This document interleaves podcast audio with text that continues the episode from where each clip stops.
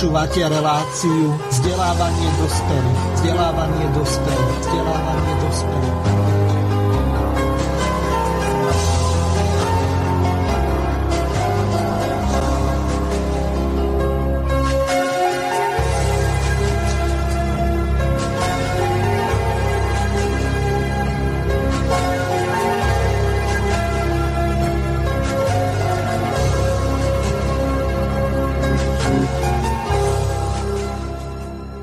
Vážení a milí poslucháči Slobodného vysielača, vítam vás pri počúvaní relácie vzdelávanie dospelých. V dnešnej relácii budeme v tretej časti pokračovať na tému Je štátny jazyk dominantný s podtitulom Relácie národnostné jazyky versus štátny jazyk. Pripomeniem našim poslucháčom, že táto relácia bola nahrávaná na záznam, tak budete môcť vy využiť e, e-mailovú adresu studio.bb.juh zavináč gmail.com a e, samozrejme môžete v archíve e, využiť diskusiu na YouTube kanále pod touto zverejnenou reláciou. Vítam v dnešnej relácii pani Margaretu Višnu. Pozdravujem poslucháčov. A druhým našim hostom je pán Ivan Hazucha, ktorého tiež pozdravujem a vítam v tejto relácii. Ďakujem pekne, pozdravujem poslucháčov Slobodného vysielača z Rimavskej soboty. Prejdeme k samotnému meritu veci. Pani Višna, v dnešnej časti by sme mali nejako plynule nadviazať na tie relácie predchádzajúce dve, s tým, že by sme už mali k nejakým takým konkrétnejším veciam sa dostať. Dobre by bolo, keby ste našich poslucháčov hneď v úvode oboznámili, o čom konkrétne v dnešnej relácii budeme hovoriť. Tak, áno, ďakujem za slovo. V predchádzajúcej relácii sme hovorili o jazykovej situácii, respektíve aj jazykovej politike. Spomínali sme, kde všade sa e, objavuje štátny jazyk, kde je zakomponovaný jeho status, ústavu, slovenskú legislatívu, zákon o štátnom jazyku, zákon o matici slovenskej, zákon o používaní jazykov národnostných menšín. Spomínali sme strategické dokumenty, programové vyhlásenie vlády, Ministerstvo kultúry, inštitúcie, e, jazykovedný ústav Ludovita Štúra, miestne odbory Matice Slovenskej a ich účinnosť, alebo teda ich miesto v,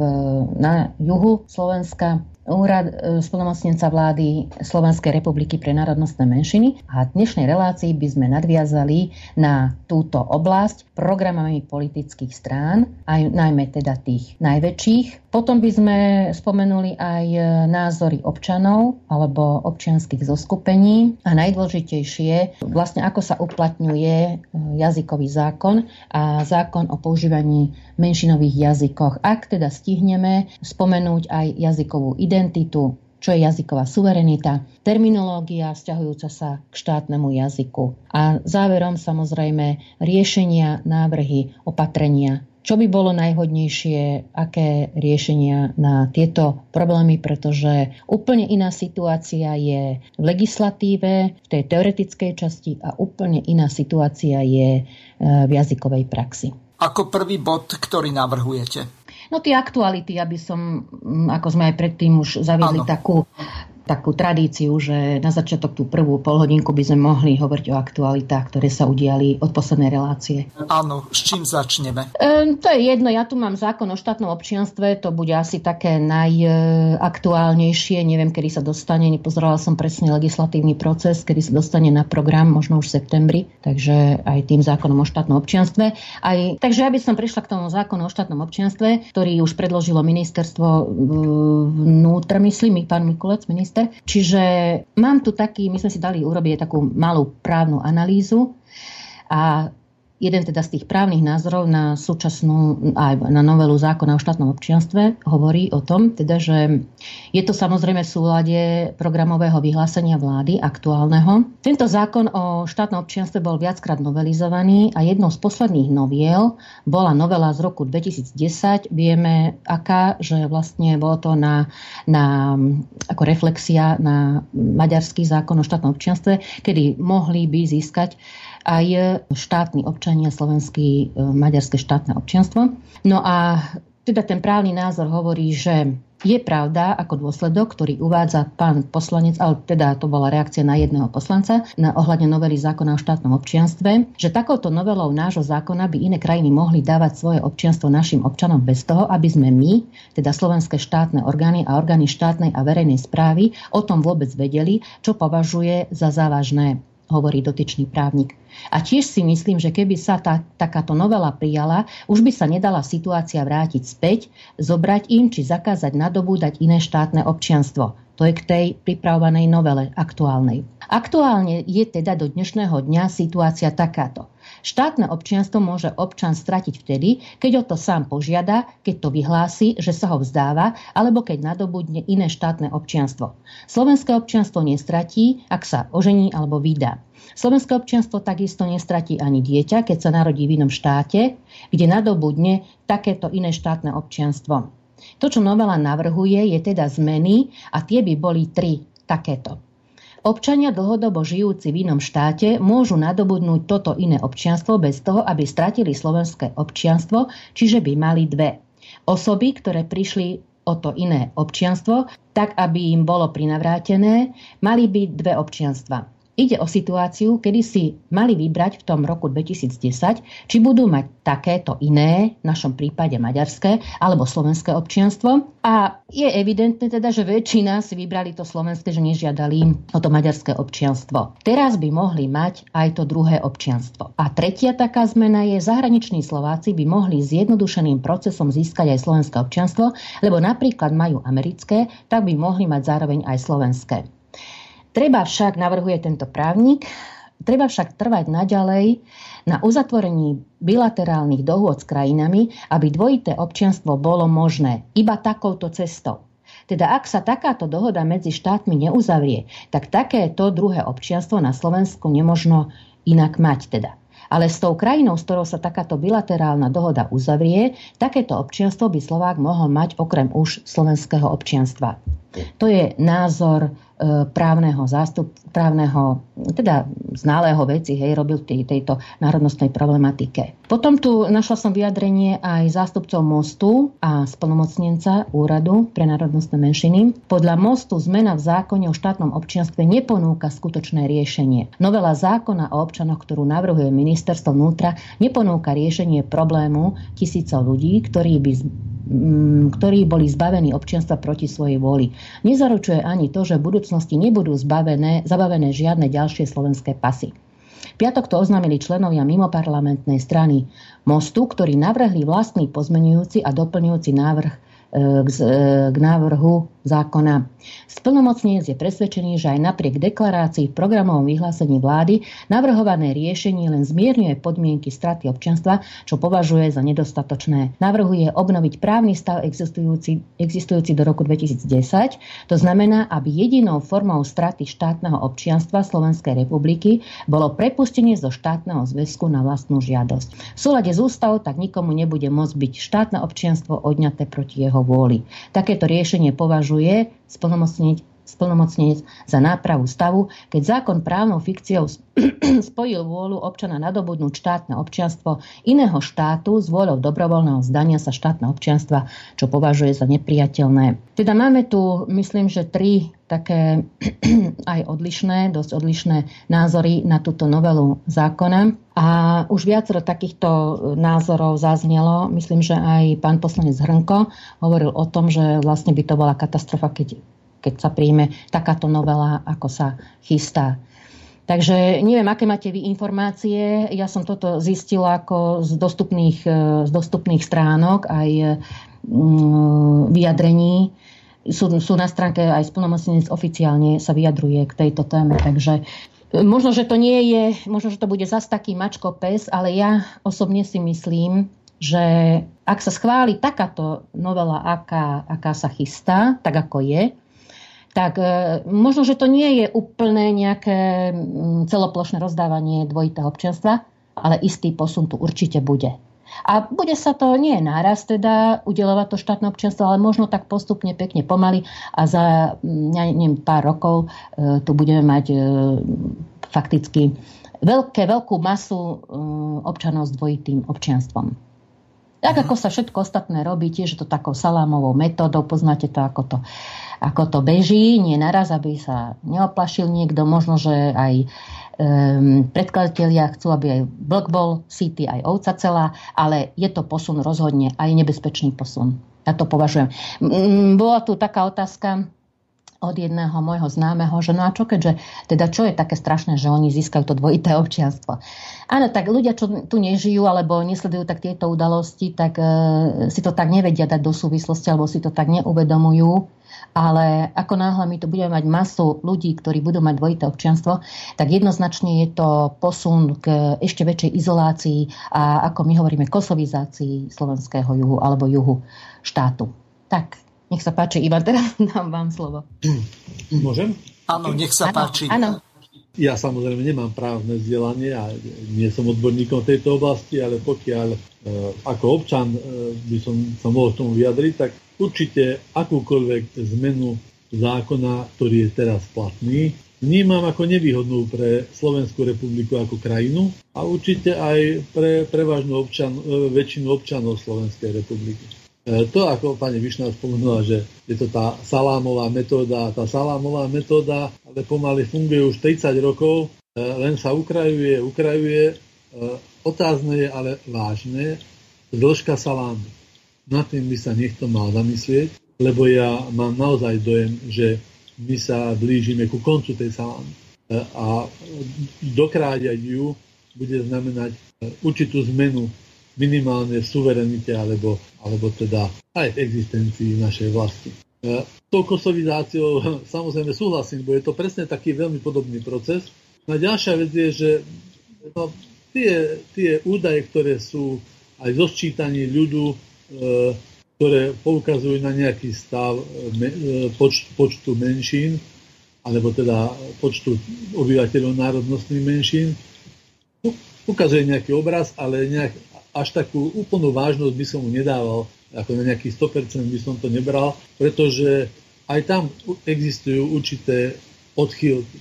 Je to veľmi dobre vidieť, kto si pozrie čítanie obyvateľstva ostatné aj v regióne našom, v Rimánskej sobote, kde sa hovorí, že e, ten percentuálny podiel e, slovenských a hlavne maďarských občanov je 60 ku 40 prospech slovenskej, slovenskej väčšiny, avšak je tam dosť veľká skupina samozrejme Rómov, e, kde sa pričlenia v tejto južnej oblasti väčšinou maďarskej národnosti a tým pádom je veľ, veľmi malé percento vlastne tej rómskej, ale taktiež e, každým čítaním ľudu vzrastá percento nezaradených. A tam je otázne, že, že prečo to percento je či to je nejaká náhoda a nezáujem, alebo aj nejaký umelý úmysel e, to niekde posúvať a navodzovať nejakú atmosféru, že je tu nejaká menšina, ktorá buď prirodzene e, vyhynuje, alebo sa asimiluje, e, nedaj Bože, a preto je ju potreba nejakými krokmi zachraňovať. Takže pri takom významnom percente ja poviem, dajme tomu, že, že by sa to mohlo týkať pol milióna občanov, keby využili a ako poznáme aktivitu a e, tak veľká, veľká časť maďarskej, e, maďarskej menšiny na Slovensku by využila možnosť mať dvojité občianstvo, určite veľká časť. Bolo by potom otázne, ako sa títo ľudia budú správať ako občania Slovenskej republiky napríklad v ozbrojených zložkách, alebo, alebo aj v iných zložkách.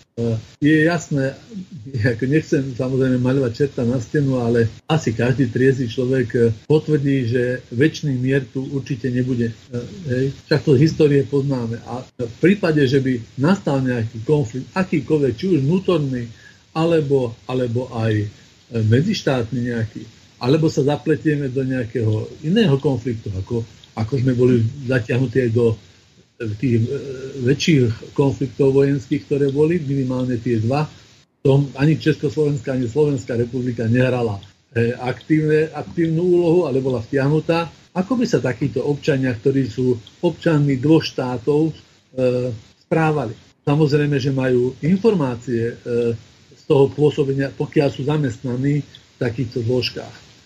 Majú informácie utajené o, šta- o, o ozbrojených zložkách, o možno, že aj o nejakých štátnych tajomstvách.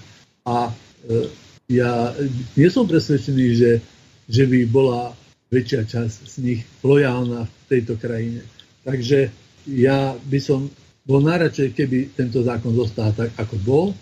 Myslím si, že maďarskí spoločania využívajú veľmi veľa výhod, ktoré im Maďarsko poskytuje a žije sa im tu veľmi dobre aj bez dvojitého občianstva. To ani nehovorím na to o tom, že e, áno, veľa ľudí sa rozhodlo e, nemať dvojité občianstvo, respektíve oficiálne ho nemať. Vieme dobre, to všetci, všetci to vieme, dokonca ani maďarskí politici to netajili, že je veľká, veľká časť ľudí, ktorí ho majú, ale nepriznajú.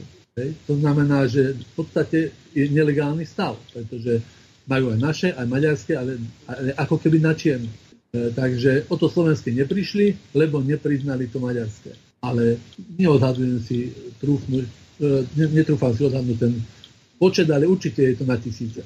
Ja si dovolím s vami oboma nesúhlasiť s tou kosovizáciou juhu Slovenska z jedného prostého dôvodu. Ak sa pozrieme na kosovský konflikt, tak Kosovo vzniklo ako samostatný štát. Ono nebolo pričlenené k Albánsku, hoci tá menšina je albánska alebo albánskej národnosti. Čiže e, tu skôr pôjde o iredentu, to znamená najskôr tou salámovou metódou o vytvorenie autonómie a potom toho autonómneho územia pričlenenie k inému štátu, v tomto prípade napríklad k Maďarsku. Čiže ten príklad, aj keď ste obidvaja súhlasili, tak e, nechcel som vám skákať do reči, ale ja to vidím úplne inak. Čiže toto nebezpečenstvo iredentitu v prípade dvojitého občianstva určite je, lenže to, aby si Maďari vytvorili na juhu e, Slovenska e, nejaký svoj maďarský e, pašáli, ktorý uznajú všetky krajiny minimálne Európskej únie, tak o tom dosť vážne pochybujem môžete so mnou nesúhlasiť, alebo môžete si upraviť váš názor, to už je na vás. Môžete na mňa reagovať. Zatiaľ je situácia taká, že neuznávajú samozrejme aj Katalánsko nie je, nie je nejako podporované Európskou úniou. Len e, jedna vec. Katalánsko je samostatný národ, tak ako sú napríklad Baskovia alebo. Aragonci. Ďalšie národy v Španielsku. Španielsko je podobne ako Česká republika zložený štát z rôznych národností. V prípade Česka je to minimálne Česká, Moravská, a slieská národnosť. Čiže e, v prípade, veď keď si zoberieme len v podstate e, Španielsko vzniklo spojením Kastilska a Aragonska. Čiže to boli dva štáty, ktoré vytvorili v, koľko, v 15. storočí potom, ako v Kordobe porazili Mavrov, tak vytvorili v podstate španielský štát, ale ani nie štát, to bolo kráľovstvo. Trošku som odbočil, ale dobre si je dať to na pravú mieru, aby naši poslucháči vedeli, o čo sa tu vlastne jedná, čiže dosť pochybujem, že by maďarská menšina si e, vytvorila e, nejaký e, prihraničný svoj vlastný štát, ktorý či už nazvu nejaký Felvídek alebo akokoľvek, to je šum a fúk, ale podľa môjho názoru tak by sa jednalo o niečo také, že by sa to snažili pričleniť. Čiže došlo by k porušeniu suverenity Slovenskej republiky, čo sa týka hraníc a na druhej strane e, zrejme aj ku konfliktu e, medzi týmito dvomi štátmi, pretože za týchto okolností, pokiaľ naozaj tí Slováci nemajú až tak holubičiu povahu, že sa vzdajú všetkého, tak mohlo by to skončiť či už občianskou vojnou alebo vojnou medzi dvomi štátmi, čoho by som sa nerád dožil. Samozrejme... Áno, tak som to myslela, že, tak som to myslela, áno, že Katalánsko, Katalánci sú samostatné etnikum. Ani to nie je podporované zo strany únie. Nie je to ešte vlastne nejaké, nejak, teda myslím kúskovanie štátov. Na to som mierila, alebo snahu o nejaké kúskovanie. A to ešte hovorím, že je etnikum samostatné, kdežto maďarská menšina už má svoj materský štát. Ale to je jedno, že či tak, lebo onak. E, proste dneska možno, že tá situácia nie je taká, ale ešte sa dostaneme k vyjadreniam predsedu vlády Orbána a tam budú zaujímavé veci, ktoré nasvedčujú, že on ako keby niečo vedel a my nevieme všetko e, čo sa chystá v budúcnosti. Ale to som chcela povedať, že ono to teraz stačí, keď je kultúrna vzdelávacia autonómia. Hej. Zatiaľ to stačí na tejto, tejto virtuálnej podobe štátne občianstvo a potom to postupne príde. To nemusí prísť, na, prísť naraz. A ja si myslím, že to nepríde naraz. Takže um, ako ja poznám uh, túto situáciu, tento stav, aký tu je, rozprávam sa so všelikým z, z prostredia, z môjho prostredia s ľuďmi. A nezdá sa mi teda, že by ľudia nejako um, zatiaľ alebo teraz mali záujem o dvojité štátne občianstvo. Vidím to aj na príklade týchto využívaní práv menšinových aj v rámci samozpráv, aj v rámci samotných jedincov, teda príslušníkov menšiny. Ide tu v prvom rade o praktickú stránku, o to, na čo im to bude. Nemajú motiváciu. Tú motiváciu a praktickú stránku im veľmi rýchlo, aj určite to už majú pripravené e, títo predkladatelia alebo títo strojcovia takéhoto zriadenia alebo takého, takéhoto, takéhoto stavu. Istotne to majú už teraz pripravené. Čiže tak, ako bolo zjednodušené získavanie maďarského štátneho občianstva, pomaly im to donesú do obývačky, zaplatia im za to. No tak prečo by to nezobral, hej, keď bude mať z toho... A toto všetko je e, podľa mňa veľmi dobre nachystané a ušité na túto mieru. Takže myslím si, že zatiaľ, pokiaľ nie majú motiváciu sú samozrejme ľudia, ktorí sú akože národnostne uvedomelí, tak nejaký, nejaké percento istotne už má aj to uh, maďarské štátne občianstvo. Ale väčšinou sú to takí, už povedal by som, umiernení, čo ja to tak vidím, hej, umiernení a nemajú, nevidia v tom dôvod. Aj mi tak hovorili, že aj to boli aj, aj takí um, e, príslušníci, ktorí sú uvedomeli národnostne. Ani tí nevidia motiváciu, aby získali toto štátne občianstvo. Naopak vidia v tom zneužívanie ich ako e, tejto e, menšiny. Ivan, chceli ste ešte vy? Áno. E, samozrejme, pán moderátor, ďakujem pekne za ten pohľad. Vy ste vlastne mal ten pohľad ako keby smerom od Kosova, respektíve od Albánska. Ja som mal vlastne pohľad e, od Srbska. Ale určite je to pravda, ako ste povedali, lebo tá situácia je v tom smere naozaj iná. E, ja však, že ten priestor, že dnes, dnes možno, že nie je v dnešnej situácii, no možno práve v túto chvíľu ešte ten priestor nejaký nie je, ale vidíme aj, aj v blízkosti Európskej únie, ale Skôr je podstatné teda pomerne vážny konflikt v e, prostredí e, NATO medzi Tureckom a Gréckom. E, nejakým spôsobom sa nepodarilo doteraz vyriešiť úplnej spokojnosti, tá si ani nepôjde Cyprus. Takže nie som taký oprávnený, teda, že by som sa stával na niečiu stranu, ale minimálne ako spojenci je toto veľmi zaujímavá situácia. Tam zrejme došlo dokonca k namiereniu zbraní na tie francúzske lode. Takže lebo boli zamerané. Hej. Takže bola to zaujímavá situácia vlastne pri dvoch spojeneckých a veľmi silných vojensky, vojensky veľmi silných krajín. No a e, takže vlastne k, tej, k tej súčasnej situácii, no nerobím si ilúziu, e, aj v tých 30 40 rokoch e, po vojne každý myslel, že ako sa už dobre usporiadala Európa a toto a Predsa Československo hralo inú, inú, inú ligu, ako teraz hrá Slovensko. A napriek tomu mali sme priateľstva a na západe boli sme vtedy ešte kapitalistická krajina. A napriek tomu nás e, hravou s úsmevom hodili cez palubu a dokonca si uvedomovali, však je známy ten, myslím, že Churchillov výrok, že už ho neviem presne, ale tak ho parafrázujem, že síce ako urobili nesprávno, e, zabránili sme vojne, alebo teda tak, a získali sme, teda, získali sme mier, ale ne, nezabránili sme vojne alebo také čosi. Takže e, to Československo sa vtedy potopilo, nechalo potopiť a bolo to v podstate začiatok prvej, druhej svetovej vojny. E, takže nemyslím si, že by teraz krajiny, keby sa o takéto veci jednalo politické ako vtedy, že by sme e, mali nejakú silnú podporu v Európskej únii.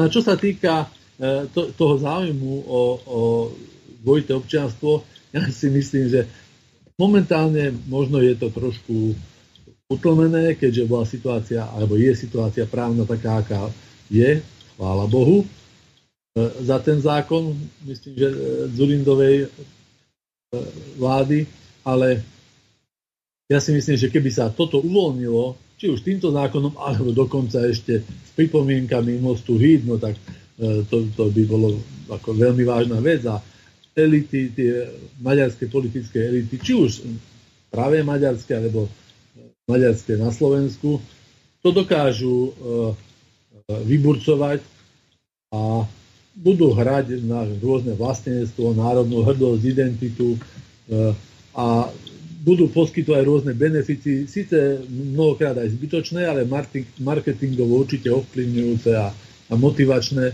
takže ten záujem o to by určite o, o, tie maďarské pasy e, v úvodzovkách bol. A mňa, čo hneď na začiatku, keď, keď sa začalo v tej dobe o tom hovoriť, e, čo Maďarsko špekuluje e, urobiť za zákon o dvojitom občanstve, hneď ma teda zarazilo, keďže som, žijem v Rimánskej sobote a mám kolegov maďarskej národnosti, dnes som hovoril, že určite to nebude dobré a musíme zareagovať pokiaľ budú mať takíto, e, takíto ľudia, ktorí budú mať dvojité občianstvo, aj právo voliť. Sami tí moji kolegovia ako si myslí, že toto asi zrejme nemôže byť. No však jeden človek nemôže, alebo teda nie je správne, keď bude voliť v dvoch krajinách. No len momentálne ten maďarský Zákon prihraničných Maďarov hovorí o tom, že tí, ktorí majú dvojité občianstvo, tak môžu v maďarských národných voľbách voliť. Veď práve, veď práve. A toto nie je správne, e, že, že môžu voliť. Samozrejme, že, že tí občania, ktorí teda, dajme tomu, keď to tak nazveme, že sú, sú súčasťou maďarského národa, ale nežijú v tej svojej krajine, E, národnostnej, ale, ale v inej, e, budú vždy voliť e, strany, ktoré sú možno pravicovo alebo národnosti vyhranenejšie alebo tvrdšie orientované. A tým si niekto zabezpečil možno, že v budúcnosti aj nemalé množstvo hlasov, pretože maďarský volič je pomerne disciplinovaný aj v našich voľbách, nie to ešte v ich. To je ako keby stupeň národnej hrdosti ísť pre nich voliť a o to viac, že by im bolo umožnené voliť tu na. E, takže e, toto určite nepovažujem za správne. E, a celkovo nepovažujem za správne, keď niekto volí v krajine, v ktorej nežije. Myslím no. si, že voliť si majú ľudia tí, ktorí v tej krajine žijú, pretože volia svoju budúcnosť, nie nič, niečo iného. Takto, ja pred nejakým časom, už je od vtedy možno dva alebo tri roky, tak v rámci tejto relácie som mal takú tému vlastenectvo.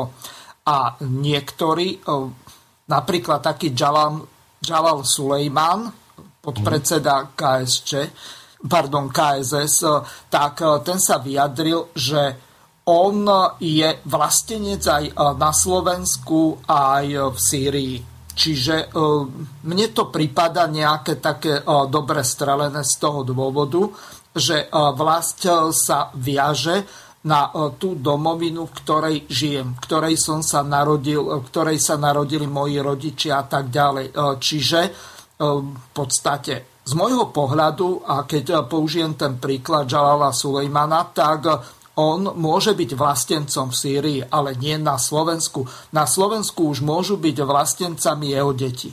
Môžem sa miliť, môžete e, na mňa reagovať. Áno, určite. E, ťažko, aj keď e, možno, že v tomto prípade, keďže tá Sýria je niekde ako úplne inde a nehrozí vlastne náš konflikt záujmov akýkoľvek Slovenska so Sýriou, možno, že ten pocit môže oprávnene nadobúdať, minimálne by som to nazval, že môže byť lojálnym občanom Slovenskej republiky, aj keď nie vlastne, ale minimálne lojálnym občanom. Áno, s tým súhlasím. Túžil by som veľmi potom, keby, keby raz prišla doba, kedy naši maďarskí spoluobčania za všetky benefity a všetky výhody, ktoré v tejto republike mali, eh, vyhlásili aspoň toto, že sú tejto krajine lojálni. Aj keď sa nikdy nebudú cítiť možno Slovákmi, hej, ale e, to je ten vzťah tej krajine, v ktorej žije. Takže dúfam, že aj pán Ďala Sulejman to myslel takto. uh-huh. poznám jeho vyjadrenia a e, zrejme Trošilinka sa odklonil e, a ja si tiež myslím, že to vlastne to má byť tej svojej vlasti a musí ho niekde pocitovať. Ale, ale aj to bolo celkom, celkom pekné vyjadrenie jeho vzťahu k Slovenskej republike. Uh-huh. Ja by som sa vrátila k tomu zákonu o štátnom občianstve, že áno, tuto vidieť vlastne, e, úplne to logicky do seba zapadá, že táto súčasná koalícia chce byť akože otvorenejšia, liberálnejšia, tak navrhuje zase o kúsok posunúť voľnejšie, otvorenejšie. Hej. Sú tam nejaké možno, že politické zväzky s menšinovými stranami. Samozrejme, že to nie je úplne, to teda myslím si, že ani není taká odvaha na to, alebo aj to je možno, že silná káva pre túto koalíciu, aby sa vyslovene naplno udelilo to štátne občianstvo bez, bez čohokoľvek, bez akýchkoľvek obmedzení. A táto reakcia menšinových strán zase úplne vyjadruje to, že vlastne pre nich, keď to nie je 100 alebo 150%, tak to je nič. Takže to je celé zle. No a, a máme tu aj príklady národne orientované právne názory, ktoré hovoria o tom, že to vlastne naozaj môže byť ako salamová metóda, jeden ďalší krok. Ale prečítala by som to vyjadrenie, ktoré nadvezuje, myslím si, k tomuto, e, k, k tomuto zákonu o občianstve z prejavu Viktora Orbána počas Maďarského sviatku, toho Štefana, eh, alebo ktorého to bolo, 20. augusta eh, tomto roku, teda pred troma dňami. Pred tromi dňami. Teda citujem, zdravím našich dôstojníkov, ktorí práve zložili prísahu. Dnes ešte málo kto vie, aká dôležitá úloha vás čaká pri formovaní budúcnosti Maďarska, ktoré práve znovu získava sebaúctu, ktoré sa práve vymaňuje zo storočného zajatia Trianonu, ktoré práve znovu objavuje chuť a cestu zašlej slávy, ktoré práve odhadzuje žobráckú huňu malomyselnosti a prízemnosti. Nie len z dôvodu rastúcej sily vašich zbraní, dobre počujete, že nie len z dôvodu rastúcej sily vašich zbraní na vás čaká dôležitá úloha, hoci ani to nebude podceňované. O to viac preto, lebo odnes ste správcami starej maďarskej prady života, ktorá znie, život je povinnosťou.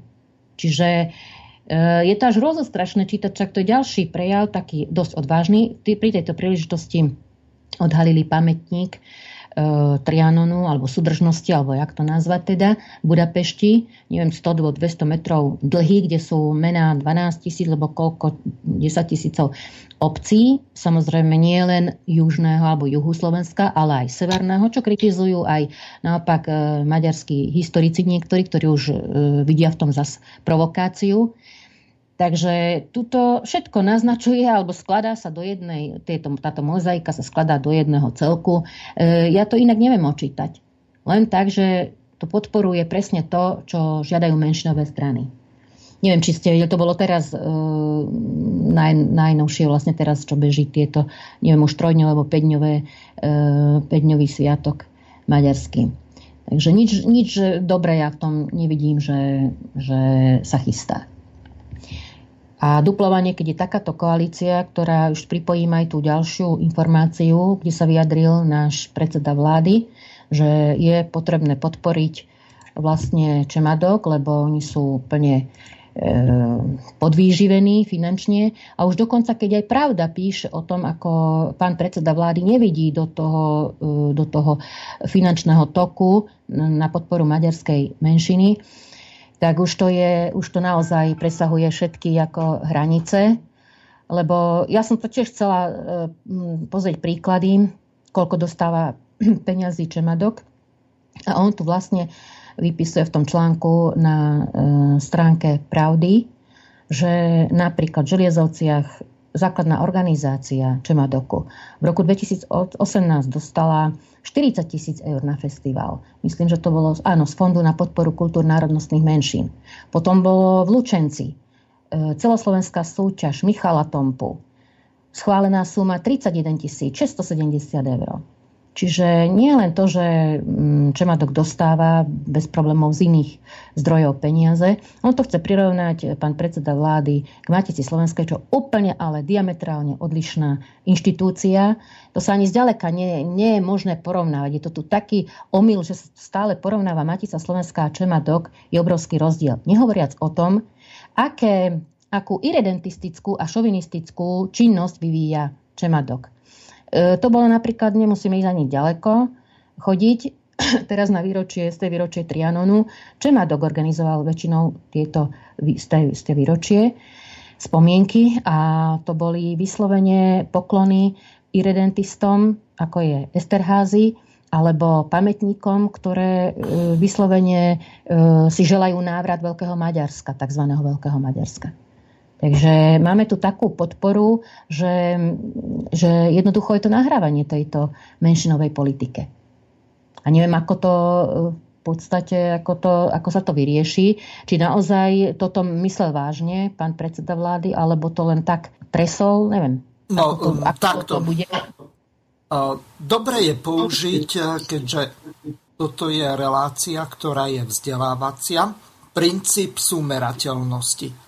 Môžete porovnávať len porovnateľné. To znamená, ak slovenský národ v 5,5 miliónovom 5,5 miliónovej Slovenskej republike má približne 4,5 milióna obyvateľov, a Maďari majú zhruba nejakých 450 a Romovia nejakých 430. Plus máme tu ešte nejakých Čechov, Moravanov, Slezanov, Poliakov a čo ja viem koho. Rusinov tých sa hlási asi 30 tisíc, možno, možno, že ich je 50 tisíc. Čiže z tohoto vyplýva, že pre menej alebo pre približne 10% nemôžno dať e, toľko ako pre 100%. To znamená, e, tá sumerateľnosť by mala byť v pomere 1 k 10, lebo ten počet obyvateľov 4,5 milióna Slovákov, 450 tisíc Maďarov je pomer 1 k 10. Čiže ak, tak pre Maticu Slovensku by malo ísť 10 krát viacej. Môžem sa myliť, ale podľa tohoto hovorí matematická sumerateľnosť hoc aj v ekonomike, v politike alebo kdekoľvek inde. Nech sa páči. To, to som práve chcela povedať, že takto to nie je možné merať, pretože e, treba brať tie súvislosti do úvahy. Jedna, dve súvislosti minimálne. Jedna, e, jedna súvislosť je tá, že čo je čemadok, ako vznikol, kedy vznikol a čo je matica, kedy vznikla, čo znamená. Vieme, že matica je, mm, má oveľa, in, oveľa in, e, inak, inú úlohu, um, in, iný obsah náplne a cieľov ako čemadok. dobre, ja takto. Nie, Zastavím vás. Skúsme si to rozobrať. Akú úlohu má Čemadok a aké úlohy e, plní Matica Slovenska? Táto relácia je vzdelávacia, aby naši poslucháči mali e, prehľad. E, stačí tie rozdiely vymenovať, ktoré samozrejme obidve sa zameriavajú na jeden jedna Matica Slovenska na slovenskú kultúru, Čemadok ja. na maďarskú kultúru a tak ďalej. Lenže tie odlišnosti, v čom sa to odlišuje? Predsa Matica Slovenská vznikla 19. 1863. A Čemadok vznikol uh, v Československu. Hej? To je zásadný rozdiel. Inú úlohu. Čemadok mal podporiť uh, rozvoj menšiny, kdežto Matica má podporovať, od začiatku bola podporou celého národa. To je obrovský rozdiel. Nehovoriac o tej o, tej, o tom čase, kedy, ktoré vzniklo. Čemadek nevznikol predsa v veru 8 rokoch. To je zásadný rozdiel. A samozrejme to pre celý národ, toto je len pre menšinu. A druhá súvislosť, čo som chcela povedať ešte, aby sme na to aj nezabudli, že na južných obciach Čemadok, e, ale aj iné podpora maďarskej alebo menšinovej maďarskej kultúry je z niekoľkých zdrojov. Myslím, že som to už hovorila aj v predošlých reláciách. Minimálne z 5 zdrojov, z 5 zdrojov. Jedno je Fond na podporu kultúry národnostných menšín. To sa týka aj e, Čemadoku, môže, môže získať z tohto fondu.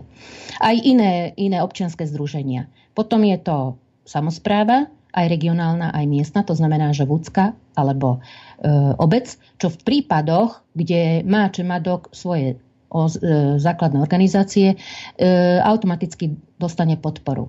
Potom je to mm, z Budapešti cez rôzne fondy a ďalší, ďalší zdroj je podnikatelia, miestni podnikatelia. To znamená, že on má 5, štvornásobne viacej e, tokov finančných príjmov, zdrojov, ako napríklad miestne odbory Matica alebo občianske združenia, keby chceli robiť poli, e, kultúru slovenskú národnú.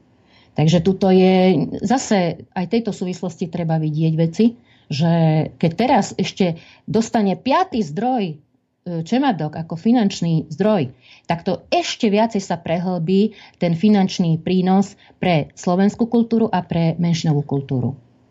Uh-huh. To, k tomu toľko. Uh, Ivan, chcete k tomuto niečo dodať alebo vysvetliť niektoré veci? No ale pôjdem hm, trošku systematicky. E, Áno akékoľvek, e, keď hovorí o tom zákone o štátnom jazyku, no teda o štátnom občianstve, vnímam to tak, aj keď právne to určite tak nie je, ale vnímam to tak, lebo, lebo de facto je to tak, že tieto zákony, ktoré sa tvoria, e, národnostné zákony e, v prospech národnostných menšín, majú ako keby status quo.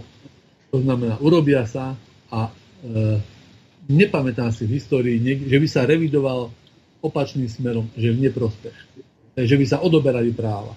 A práve preto by som bol vždy veľmi opatrný, e, keď sa tie práva menšinám udelujú.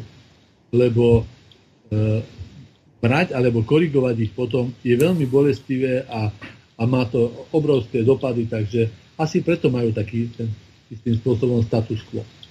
Druhá vec je, že e, ten prejav Orbánu, ale nie len terajší, ale viaceré jeho prejavy, naozaj veľmi úprimne poviem, že mi pripomínajú e, prejavy Hitlera. Aj keď nie sú samozrejme až tak razantné, ale zase Orbán nevládne krajine, ako vládol, myslím, takej krajine, ako vládol Hitler.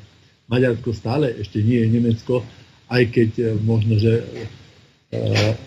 by si to niekedy rado aj myslelo, ale tá sila aj, aj, aj potenciál Nemecka je úplne inde. Chvála Bohu proti Maďarsku, lebo keby sme mali takého silného uh, suseda, tak už asi neviem, či už neexistujeme, alebo by sme vôbec neexistovali.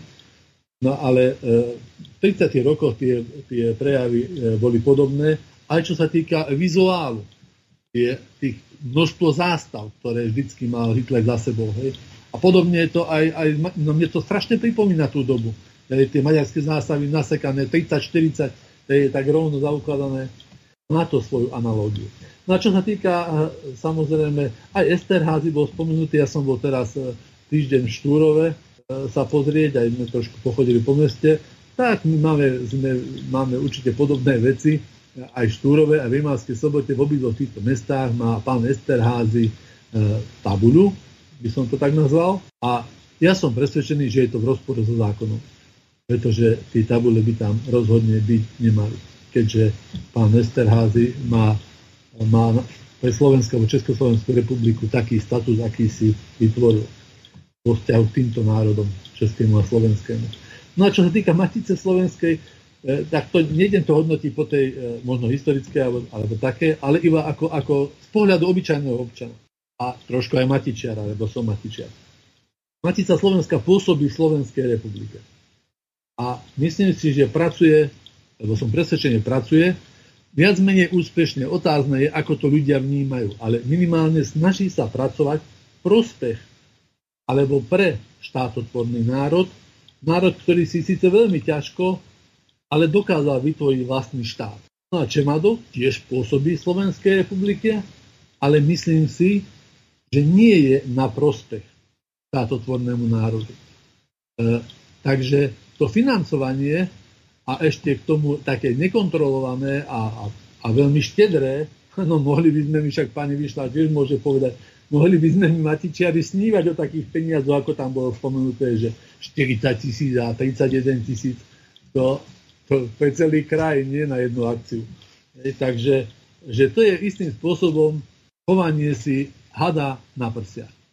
Že fofrovať do takýchto inštitúcií peniaze, ktorých možno, že ani nemáme prehľad. A, a to, to pánovi Matovičovi ja nehovorím, ani ja nemám prehľad, aj keď mám zvýšenú afinitu k týmto témam. E, je to tak, že Slováci e, ani nemajú nejakú veľmi možnosť vidieť do kuchyne takýchto, takýchto e, možno spolkov alebo organizácií, Takže sme odkázaní len na domnienky. Takže toto nie je, po, nie je potvrdené, je to moja domnienka, že takéto, už to dávno nie je iba spolok kultúrny na, pre maďarských pracujúcich na rozvoj kultúry. Dávno nie. To je veľmi, veľmi silne politicky ovplyvňujúca organizácia. Takže nehovorím, že aj Matica neovplyvňuje politicky, lebo tie názory samozrejme sa môžu preklopiť aj do politickej roviny. Ani sa tomu vôbec nebránim. Len e, Čemadok má určite veľmi silné pôsobenie, aj politické, a e, nevnímam ho v prospech e, slovenského národa. Ešte na dve také aktuality. Ak teda už nemáte, pán moderátor, nič k tomuto dodať, alebo otázku? O, nie, môžeme pokračovať ďalej. Myslím, že pán Ivan povedal dosť podrobne k tejto problematike, tak môžeme pokročiť ďalej. Áno, aby sme aj tú pol hodinu už, už, už sme aj pre, prešvihli. E, už len takú krátku informáciu, že ohľadne sčítania obyvateľstva, ktoré sme minule spomínali, tak e, hľadala som informáciu, že či to naozaj bude tak, že či si budeme môcť priznať viac e, národnostnú, e, teda viacej národnosti alebo druhú národnosť respektíve, tak už som teda našla zdroj, že na, úrade, na stránke úradu splnomocnenca vlády pre menšiny existuje informácia, kde je potvrdené, že občania si budú môcť poprvýkrát priznať aj druhú národnosť, čo je precedens. A, a dve pohlavia alebo nejakú inú sprostosť. E, to, Jazyk tam nie je, e, aj to bolo v návrhu, e, to tam nie je zatiaľ spomenuté, ale toto už je teda malo by byť potvrdené. Potom ešte taká krátka informácia e, ohľadne reorganizácie odboru štátneho jazyka na ministerstve kultúry, čo sú tiež také, také štruktúrálne záležitosti, štruktúra, ako, ako sa formuje tá menšinová kultúra, čo považujem teda za túto reorganizáciu si myslím, že je prospešná pre nás, pretože predtým bola viac menej očlenená tá menšinová kultúra, mala svojho príslušníka menšiny, pravda, myslím, že maďarskej národnosti. E, a oni akože si idú správovať svoju, svoju kultúru, ale takto to nemôže fungovať v štáte. To je fakt e, smerovanie ku kultúrnej, totálnej kultúrnej autonómii. Čiže toto oddelenie pre menšinovú kultúru prešlo pod aké politiky, kultúrne politiky, teraz, som, teraz mi to vypadol ten názov, bude mať nový názov, to oddelenie a bude na jednej úrovni, e, myslím, že regionálna kultúra, odbor štátneho jazyka a táto menšinová kultúra, čo je správne. Takisto má byť pod celým, celou, celým ministerstvom školstva alebo pod regionálnym školstvom má fungovať oddelenie pre menšinové vzdelávanie. Nesmie to byť odčlenené. Takže takto to vidím, že im sa to samozrejme nepáči ako menšinovým predstaviteľom, lebo teraz hrôza strašná, že nebudú môcť e, rozhodovať ako sami o sebe, lenže žiaľ Bohu, takéto rozhodovanie sa neosvedčilo a e, je škodlivé pre nás aj pre E, väčšinovú spoločnosť aj pre štát, myslím si. Takže to len toľko k tomu, ako, no, že sa robili nejaké teda reorganizácie. Mhm. Ja mám k tomuto nejaké také e, možno pikantné poznámky, alebo skôr humorné. Takže skúsme si rozobrať, čo to znamená e, pri tom ščítaní ľudu si uviezť dve národnosti. To znamená, Kotlebovci, napríklad Kečkeš, tak ten si dá Slovensku a Maďarsku. Mazurek, Kotleba, e, Pastušek, e, tak ty si dajú Slovensku a Polsku. E, takisto ja a kolega Hazucha, Ivan, tak my si dáme tie Slovensku a Polsku, lebo tak sa to patrí. Keď už dva, dve národnosti, tak to urobíme takto. Pani Višna, no ja neviem, ako myslíte, že... No, e, že kto, akú druhú národnosť si vydáte? Lebo uh, Višna to vyzerá celkom slovenské priezvisko. Neviem, ako ste sa písali za Slobodná. Aj to je slovenská kamenická, respektíve... Jo, to ste Polka, lebo čo sa končí na K, Kamenská, Kamenická, aj vy polské. Nemusí byť, lebo naši predkovia od kamenických pochádzajú z Moravy, alebo teda e, z tej pôvodnej moravskej časti, z Moravskej ríše. Takže ja o to, to odvodzujem. Hej, takže moravský alebo sliesky Poliaci. Dobre. E, není, není isté. To není isté. Ale ja by som si dala Slovensku a druhú Slovensku tiež. Takže... Ale to sa nedá, to ako, že čo na druhu, alebo ako jedna no, na druhu je vždy len jedna. Veď precedensy môžeme urobiť. Prečo? Keď niekto môže robiť precedensy, urobíme aj my precedensy. No len e, takto e, mne e, vadí tá absurdnosť toho, že ako niekto si môže dať dve národnosti, to jednu po otcovi, druhú po mame, alebo ako. Ja domnievam sa... Odkazujem vás na štatistický úrad, kde je to tak podrobnejšie vysvetlené, majú tam e, s, e, taký, takú, taký koncept úradu splnomocnenca vlády pre menšiny, ktorý to dostal na starosti, ako si majú Slováci písať národnosť a materinský jazyk. Samozrejme v spolupráci so štatistickým úradom a ja neviem, s ministerstvami, jednotlivými rezortmi a tam nájdete e, tú komunikáciu, aj to vysvetlenie, prečo ako a prečo niektoré národnosti, prečo dve, prečo tri a tak ďalej aj o materinský. Materinský jazyk, to ešte je, môže byť zaujímavá téma. Um, ja som pozerala, teda sledujem to už dlhodobejšie, ako sa posúva definícia národnej, národnosti a materinského jazyka. A akože chceme byť po 89. otvornejší, modernejší v úvodzovkách, tak tak sa mení aj definícia národnosti a materinského jazyka. Tu je ten pôvod, na čo sa pýtate, že ako to môže byť. No všetko sa dá vysvetliť. Keď chceme ísť ešte hlbšie, tak musíme e, dôjsť k identitám a tam je, e, sú dva pohľady, na ktoré sa dokonca odvoláva aj tuším, že spolomocnenec vlády pre menšiny, že je istý otvorený, primordia, teda e, otvorený taký liberálnejší pohľad na identitu a potom je ten konštruktívny, e, konštruktivistický taký kon, konzervatívny. A ten, e, tieto dva protipóly, filozofické smery, určujú pohľad na národ, národnosť, jazyk. A tam oni e, odvodzujú tieto, potom tieto definície materinského jazyka a národnosti. Uh-huh. Takže v týchto, um, ja neviem, v Česku sa dali tiež na tento smer, aj v Maďarsku, tam to bolo z iných dôvodov. Niektoré štáty v iných prípadoch sa odvolávajú práve na toto chápanie národa. Národ ako objekt alebo národ ako subjekt. Pocit. To je podstatný rozdiel. No ale... A my sme na... teraz tým smerom, uh-huh. že národ ako pocit. Dneska chcem byť Slovákom, ale zajtra už ma to nebaví, alebo z nejakých praktických dôvodov, aby bola akože tá, tá sloboda, hej, čo je v podstate anarchia podľa mňa. Ale... Anarchia tak... znamená mimo e, štátu, mimo vlády, bez vlády, e, bez e, nadvlády štátu a tak ďalej. To, to je niečo iné. Anarchia alebo anarchizmus nevychádza z, nejakého, z nejakej podstaty, nejakého chaosu, bordelu a tak ďalej to znamená, e, anarchia je od centralizácie k de- decentralizácii alebo k miestnym komunitám a tak ďalej. Toľko na vysvetlenie. Nech sa páči. Anarchia, ja chápem anarchiu aj myslím určite aj v slovenských slovníkoch je uvedené anarchia, ktorá sa nesťahuje iba na štát, ale na, na ten spôsob babylonizácie alebo Babylonu, hej, e, tak keď to prirovnáme. Takže my, myslím si, že nie, myslím si, našla som odôvodnenia a odkazy práve na tieto filozofické chápanie národa. A to, no, je, to je teda ten podstatný rozdiel. Ja vychádzam z etymológie greckého slova. An je zápor, archos je vláda, čiže nevládnutie, nevláda, mimo vlády a tak ďalej. Čiže um, Takýmto spôsobom sa to vykláda. Samozrejme, má to aj prenesený pejoratívny význam, to znamená neporiadok, chaos, bordel alebo čokoľvek iné. Takže asi tak.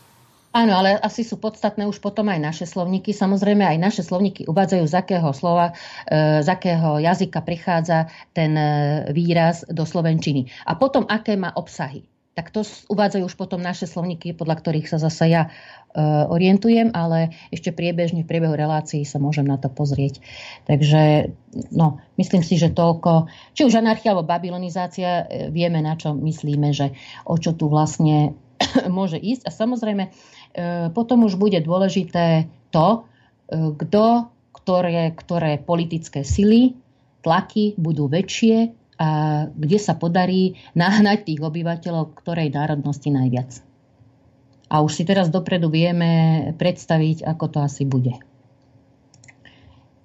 Tak ak Určite. teda nemáte k tomu, neviem, Ivan, ešte chcete reagovať, lebo potom by sme mohli prejsť už na ten program, teda ako sme si uh, načrtli programy politických strán. Ja samozrejme neviem uh, posúdiť, že či je dobrá myšlienka, alebo nie je dobrá myšlienka. To čítanie ľudu si dávať dve národnosti. Určite mal niekto zámer, keď to tam dával Otázne je, aký zámer mal, aby toto tam mohol robiť. Všetko zlé je aj na niečo dobré, čiže aj toto dá určitý, určitý, určitý obraz o situácii, e, ale neviem to ohodnotiť, či je to, či je to dobrá správa alebo zlá správa.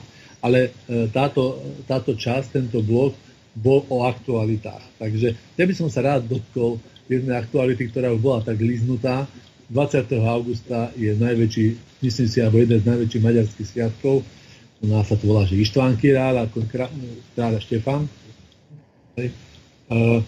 sú, tu, sú to pomerne pompezné oslavy, dvakrát som ich videl v Štúrove a teraz som nebol doma, ale som počul, že bol ohňostroj na námestí, takže pravdepodobne v Rimavskej sobote sa oslavoval e, Ištván Királ tento sviatok. Čo mi je zaujímavé, že sa oslavuje iný cudzí štátny sviatok na území inej krajiny.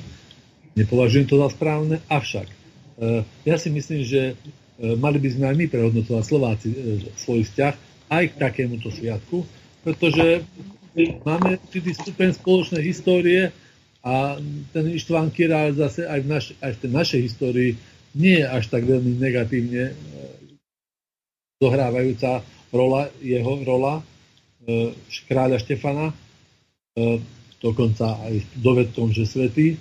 Takže možno by sme sa mohli k tomu hlásiť aj my a, oslávať ho spoločne, pretože e, to je jeden z problémov, ktorý možno, že o chvíľku načneme tú tému, aj tie e, programy politických strán. Jednoducho tie informácie nás, Slovákov, sú veľmi malé e, zo života tej našej maďarskej menšiny. Bolo by o mnoho výhodnejšie pre všetkých, a teda pre všetkých možno nie, ale minimálne pre nás Slovákov, byť e, spoluúčastný na takých, keď už sa majú oslavovať, tak byť spoluúčastný a vtedy sa patrí tie oslavy prevádzať e, v jazyku, v ktorom rozumieme všetci. To znamená, že v našom prípade by to bolo Slovenčine. A potom by aj tie, tie, ten program alebo aj reči šírené na takých akciách boli s určitou dávkou opatrnosti. Hej. Nebola by to taká demagogická vec, čo, čo si poviem, tak no, dach to prežuje, dach to neprežuje, hej, ale väčšinou to von nejde, nikto sa nad tým nebude pohoršovať. Máme jednu takú e, spoločnú, spoločnú akciu, ktorá sa raz podarila v Lani alebo pred Lani, oslav Maďarskej revolúcie e, 15. marca e, v Rimavskej sobote. Hej. E, bola za účasť aj Slovákov, to znamená, že boli aj slovenské prejavy a všetci mierne alebo nie ostro, ostro hranení Maďari si toto pochvaľovali. A aj my sme mali nejakú informáciu, takže možno by sme, mnohí by sme veci, aby sme sa kľudne naozaj mohli od Maďarov učiť a aj tento vzťah sviatku svätého Štefana alebo kráľa Štefana možno prehodnotiť. Informácií je dosť. E, čerpať z toho teda, že čo nám v histórii prinieslo súžitie s Maďarmi za ríše svätého Štefana, počiatku Uhorska. Takže možno by sa mnohé veci zabrúsili hrany a potom by vlastne až tak nevystrkovalo to, to, to pritvrdené maďarské vlastenectvo. Áno, chýba mi tu tá iniciatíva Slovenska. V každom prípade, ak by sme prebrali iniciatívu a organizovali to podľa nášho, e, našej tej celospoločenskej kultúry a koncepcie, tak určite by som bola za. Ale pokiaľ by iniciatívu mali nejaké, nejaké šovinistické e, organiz, organizačné jednotky alebo subjekty, tak e, istotne, že by to nedopadlo dobre. Ale pokiaľ by sme my prebrali iniciatívu, tak určite. Ak ste spomínali, Ivan, že to, či je to pozitívne, negatívne, to sčítanie obyvateľstva na základe základe teda priznania dvoch národností. Jednoznačne je to náš neprospech, pretože propaganda aspoň tu na juhu bude istotne e, silná menšinová. A takí Slováci, ktorí naozaj si povedia, že no tak naozaj, ja, malo som nejakých predkov, možno aj Maďarov, možno, že ovplyvnený, jednoducho výsledok bude ten, pri tomto predpoklade, čo myslím, že reálny, lebo um, pochybujem, že bude nejaká, nejaká propagácia, osveta o, o tom, že Slováci, keď sú Slováci, si majú priznať slovenskú národnosť, tak ako bude z druhej strany tá menšinová propaganda, tak budeme na tom strácať. Určite. Teraz nás sa hlási k slovenskej národnosti 4,5 milióna, myslím, alebo koľko. A potom to bude určite menej. Ja, som, ja sa toho veľmi obávam, že ešte že šťastie, že ten aspoň zatiaľ sa neukazuje, že by aj tie dva materinské jazyky by mohli sme si priznať, ale istotne to e, nebude lepšie, určite, nepredpokladám. No, no keďže ste začali, keďže ste začali s touto témou, pani Výšno, ja som, ja som sa chcel trošku vyhnúť, ale preto som nahodil sneč, e, že neviem, či to je dobré alebo zlé. No, možno, že to nie, nie je celkom tak. Možno, ako hovoríte, že predtým bolo 4,5 milióna, možno teraz bude 5,2 milióna. Hej, aj slovenskej. Ale ako tá druhá. Ako tá druhá. No druhá, keď bude mať dobrú propagandu, a, tak bude viac. Presne tak, ale bude aj, tá, aj, aj, bude stupne aj počet maďarskej. A myslím si, preto som povedal, že môže to byť aj dobre, aj zlé, lebo nám dá možno lepší prehľad, ako to bolo doteraz, hej, že, e, že ale veď e, tá maďarská menšina je vlastne na ústupe, alebo nejako by som povedal, stagnuje a doteraz ich bolo 10% a teraz je 10%, tak sa to nejako odvaluje a je to správne. Možno, že nám ukáže úplne iné čísla a vernejší obraz o stave. Preto, že ako hovoríte, je to negatívne, ale, ale na poučenie to nemusí byť zlé. Hej, lenže keby sme na tom nestrácali my ako z tej slovenskej národnosti a potom môže byť tam zase nejaká rezerva, že Ale... taká bude propaganda silná, že ono aj tí Slováci, ktorí ani sa necítia Maďarmi, si prihlásia e, maďarskú národnosť. Viete, zase to môže byť taký istý problém len z opačnej strany. Takže my sa vlastne v skutočnosti ťažko dozvieme nejaký reálnejší stav, že ktorý odráža skutočne. E, nikdy sa to nedá podľa mňa nejako reálne až tak odhadnúť pri tom sčítaní obyvateľstva. Pretože stále je nejaká propaganda. Stále nejaký stav spoločnosti, nejaká atmosféra. No dobre, no, ale uh, tam sa jedná o to, ak uh, toto dobre sledujem, tak uh, stále tieto maďarské strany operujú s pojmom komunita. A toto je dosť také ošemetné z toho dôvodu, že čo vlastne pod e, tým pojmom komunita rozumieme. To znamená, no, že je to e, nejaká e, enkláva ľudí, ktorí vytvárajú nejakú separátnu skupinu. Môže to byť aj to. Môže to byť dokonca komunita ako mafia, čiže organizovaný zločin. Komunita e, môže byť e, napríklad cirkevná, ako nejaký cirkevný zbor, alebo e, nejaká farnosť, alebo čokoľvek iné, dokonca sekta. Čiže toto je veľmi ošemetná záležitosť, pokiaľ budeme operovať s komunitou, ktorá nebude mať nejaký lokal patriotistický charakter, pretože môže tu dôjsť rozpadu identity nielen národa, ale tým e, nemyslím len etnického národa, ale aj politického. Čiže e, toto je veľmi nebezpečná záležitosť z viacerých dôvodov. Ako sa vy na to dívate? No ja som chcela k tomuto ešte k tej téme, že terminológia, aká je dôležitá. Vlastne je to nástroj propagandy. Ale vrátili by sme sa, k stihneme k tomu podrobnejšie, čo vlastne je propaganda, čo vlastne je je e, terminológia samotná, je to všetko zadefinované, teda všetko, venovala som sa tomu v jednej štúdii. Aj tá komunita, vlastne je to, e, myslím, že ak sa dobre pamätám, je to spoločenstvo, spoločnosť. E, to, čo ide e, v týchto menšinových témach, um, o čo ide, je posun z menšiny na vyššiu, vyšší status uh, na komunitu. Čiže um, oni nechcú už menšina. A, takto, a vráťme sa, ja som sa na toto nepripravoval, ale čo si uh, pamätám. Uh, z grečtiny, tak komunita sa povie koinónia. To znamená, že to je určité spoločenstvo, ale keď rozumieme pod spoločenstvom, tak termín, ktorý sa tu používa, tak je synkoinónia. Syn znamená to, čo sa spája dohromady. A potom máme ešte ďalší termín, to, čo je v pozadí. A to sa nazýva metakoinónia a pod e, takou metakoinóniou rozumieme e, niečo. E, to, čo navonok nie je vidno, to môže byť e, napríklad nejaká mafia alebo nejaká irredentistická skupina alebo niečo takéto. Čiže e, Slovenčina, keď e, použije ten či už ten e, preklad od toho komunist, e, tým nemyslím nejakých komunistov, ale latinský termín alebo grécky koinonia, tak e, v tomto prípade tu naprosto jasne vidno, že to môže mať rôzne otiene od tej bielej až po tú nejakú temnú meta koinóniu, čiže tá komunita, ktorá má záporný význam. Takže asi toľko. E, to je nepodstatné, pán moderátor. To je absolútne nepodstatné. Práve preto, že som sa tomu trošku venovala. Tak sa preskupujú obsahy a pojmy v dnešnej dobe. Máte e, napríklad termín často používaný vízia. Viete, čo znamená vízia? Však e, ja som prvýkrát, keď som to počula, je to z angličtiny.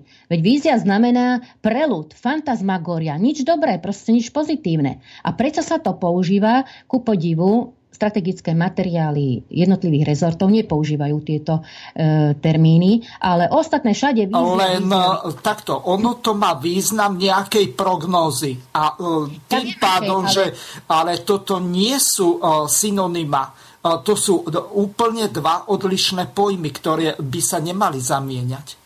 No ale oni myslia, áno, vízia, ale veď e, preto hovorím, že slovenské slovníky hovoria o vízii ako o fantasmagorii, prelude, sne, nehovoria o strategickom materiáli alebo o nejakej predstave. Veď oni hovoria to iba, väčšinou je to e, termín obsahovo, e, odkazuje na e, len negatívne, alebo väčšinou negatívne sa to používa v tej, v tej súvislosti. Keďže to prebratý termín z, ang- z angličtiny, tak sa nikto na tom nezamýšľa, nad tým nezamýšľa a je ujatý ten termín.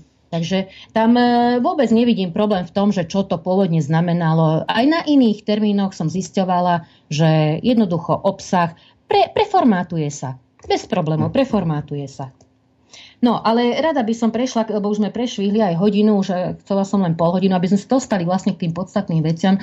A ani nie tak tie programy politických strán, ale ako sa naplňa ten zákon o štátnom jazyku. Ak e, teda môžete ešte potom reagovať, ja len prečítam ako, alebo pozriem, mám to tiež k tomu nejakú, to po jazykovej tej línii som e, robila taký rozbor e, programov politických strán.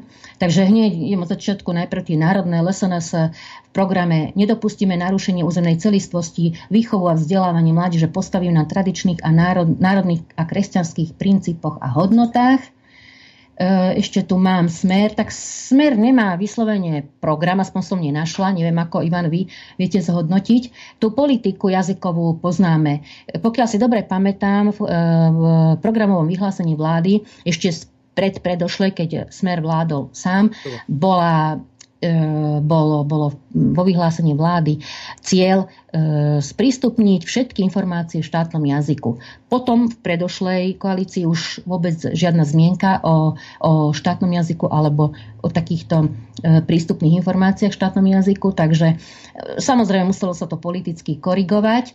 SNSK e, má podporu, e, podporu národnej kultúry, navrhuje fond na podporu ľudovej kultúry. Slovenská kultúra viac ako 50 v súkromných a štátnych médiách, školstvo a stavebný úrad pod ministerstvo školstva. E, vieme z akých dôvodov. Spolupráca s maticou a každý žiak by mal dokonale ovládať štátny jazyk. V politickej sfére e, zaznamenávame iniciatívy v jazykovej oblasti najmä zo strany liberálnejšie orientovanej politickej reprezentácie a celkové posilnenie používania, používania iných jazykov na Slovensku. Tieto úsilia sa prejavili aj v predvolebnej kampani do volieb do Národnej rady Slovenskej republiky, teraz februárove myslím. V prípade politickej strany Strana a Solidarita môžeme pozorovať priamu manipuláciu s národnou a jazykovou identitou, najmä vo výchovnom vzdelávacom procese, kultúre a jazykovej oblasti smerom k vyrovnaniu sa postavenia iných jazykov s postavením štátneho jazyka. Vo vzdelávaní navrhuje podporiť výučbu cudzích jazykov pre žiakov aj pedagógov. Cieľom podpory menšinových jazykov by malo byť uľahčiť prístup národnostných menšín k právam, ktoré im zaručuje ústava a medzinárodné záväzky. Navrhovaný zákon o národnostných menšinách strana SAS Stranou SAS má zabezpečiť aj nové jazykové práva menšín, ktoré však nevyhnutne zasiahľujú no aj do používania štátneho jazyka. Nové jazykové práva menšín by mali pribudnúť na krajskej úrovni a posilniť by sa mala odborná komunikácia v úradnom styku v menšinových jazykoch. V podobných formách voľnejšieho prístupu k používaniu jazykov u nás vidíme úsilie v politickej strane obyčajných ľudia a nezávislé osobnosti. Strana navrhuje efektívnejšie používanie angličtiny v školách všetkých typov, v médiách a ozbrojených zložkách. To je taká zaujímavosť, že myslím ešte za ľudí Strana za ľudí navrhovala presne v ozbrojených zložkách viacej e, vzdelávania v angličtine.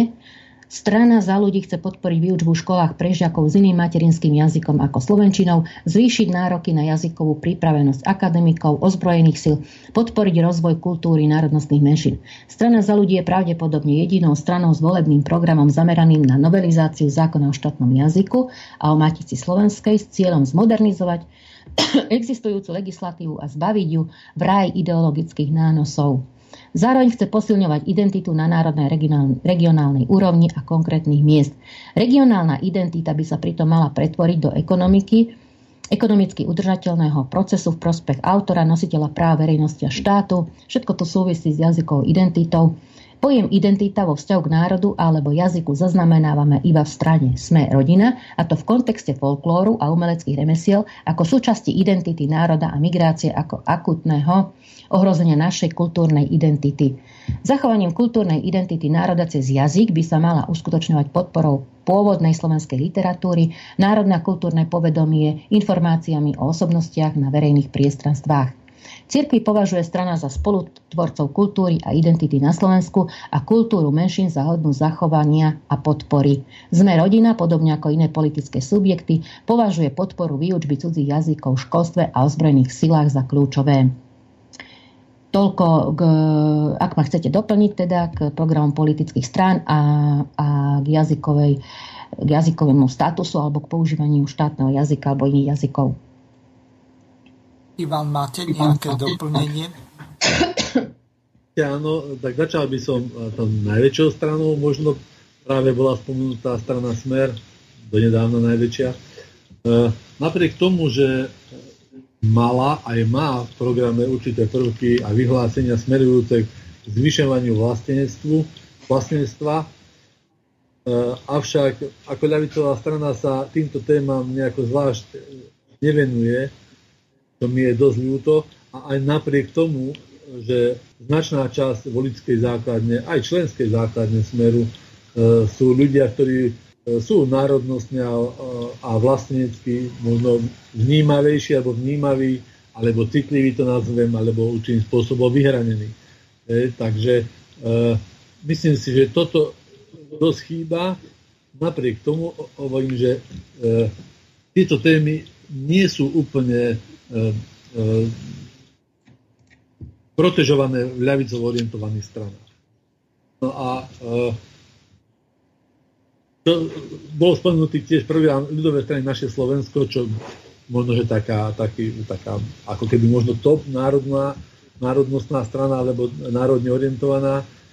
Mne sa aj to vyhlásenie, ktoré bolo tu, tu citované, nedopustíme zmeny hraníc, zdá veľmi málo je veľmi málo a slabé.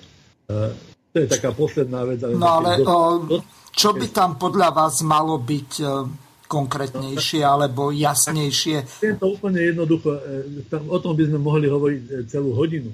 Ale... No, stačí dvomi, tromi vetami. Veď práve, poviem to úplne jednoducho, že zmena hraníc je to posledné. ktoré môže nastať a, a je to, to, to by predznamenalo definitívny koniec krajiny. Hej. Tam sú potrebné veci, ktoré e, vyčistia alebo urobia po, po, poriadok vo vnútri tých hraníc.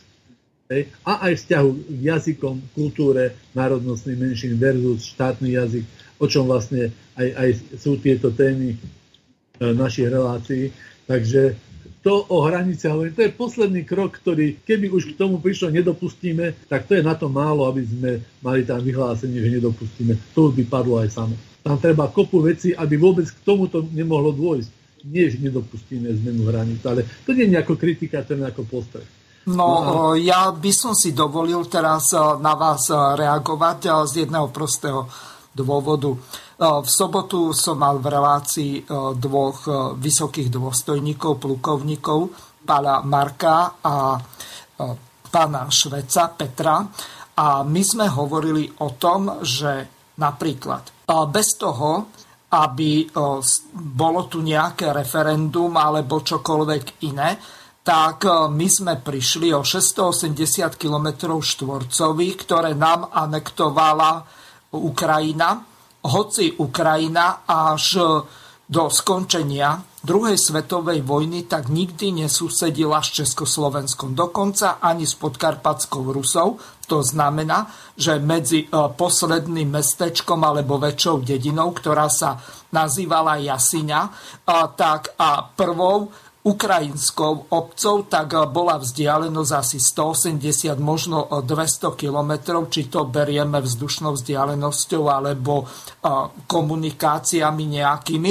Čiže z tohoto hľadiska vyplýva jedna zásadná vec. My, napriek tomu, že sme na základe tej spomínanej trianonskej zmluvy zaplatili za územie spojencom ako nejaké odškodné alebo vykúpenie či povojnové reparácie po prvej svetovej vojne. 5 miliónov dolárov, pardon, 5 miliard e, dolárov pre e, dohodové mocnosti, ktoré vyhrali prvú svetovú vojnu. Tak napriek tomu my sme o tú podkarpatskú Rus v podstate prišli a takisto o 11 slovenských obcí, celkové ich bolo 12, ale obec Lekárovce sa 2. apríla 1946 vrátila z toho dôvodu, že celá obec sa postavila tak, že poberú stadial všetko, vypália to a odídu na Slovensko. Čiže za takýchto okolností tvrdo sa postavili, že buď budú na slovenskej strane a nie na sovietskej de facto nebudú súčasťou Ukrajinskej sovietskej socialistickej republiky. Čiže my sme prišli o 12 777 km štvorcových, z toho 680 km bolo výsosne slovenského územia. Okrem nejakej strany republikánov, doktora Sládka, tak o tomto ja som od žiadnej politickej strany, či už ľavicovej, nacionalistickej alebo národnej vôbec nikdy nepočul a e, o tomto vôbec nikto nehovorí. To bola obrovská krivda z jedného prostého dôvodu, že nikto nedal e, žiadnu právomoc podpísať nejakú e, dohodu o pričlenení podkarpatskej Rusy a vyhnati na základe Benešovho dekretu 120 tisíc občanov Československej republiky z tohoto územia. Čiže e, tam sa obrovská krivda spáchala a dnes o tomto nikto nehovorí. A ako keby e, sme sa my e, s týmto všetkým zmierili, pretože dobre je poukazovať, že Rusi kvázi anektovali nejaký Krym, ale keď Ukrajinci anektovali 12 777 km československého územia, tak to akože neplatí? No, je to veľmi dobrá informácia. Samozrejme, že ľudia, ktorí majú radi históriu, e, poznajú túto situáciu, aká bola. E, ale veľmi dobré, že ste vlastne trošku toto, nechcem sa tomu nejako venovať, ale myslím si, že to potvrdzuje tie moje slova zo začiatku. Mhm. Je potrebné viesť takú vnútornú politiku, ktorá bude vedieť reagovať aj na takéto veci, ako, bolo, ako sme prišli o Zakarpatskú Ukrajinu.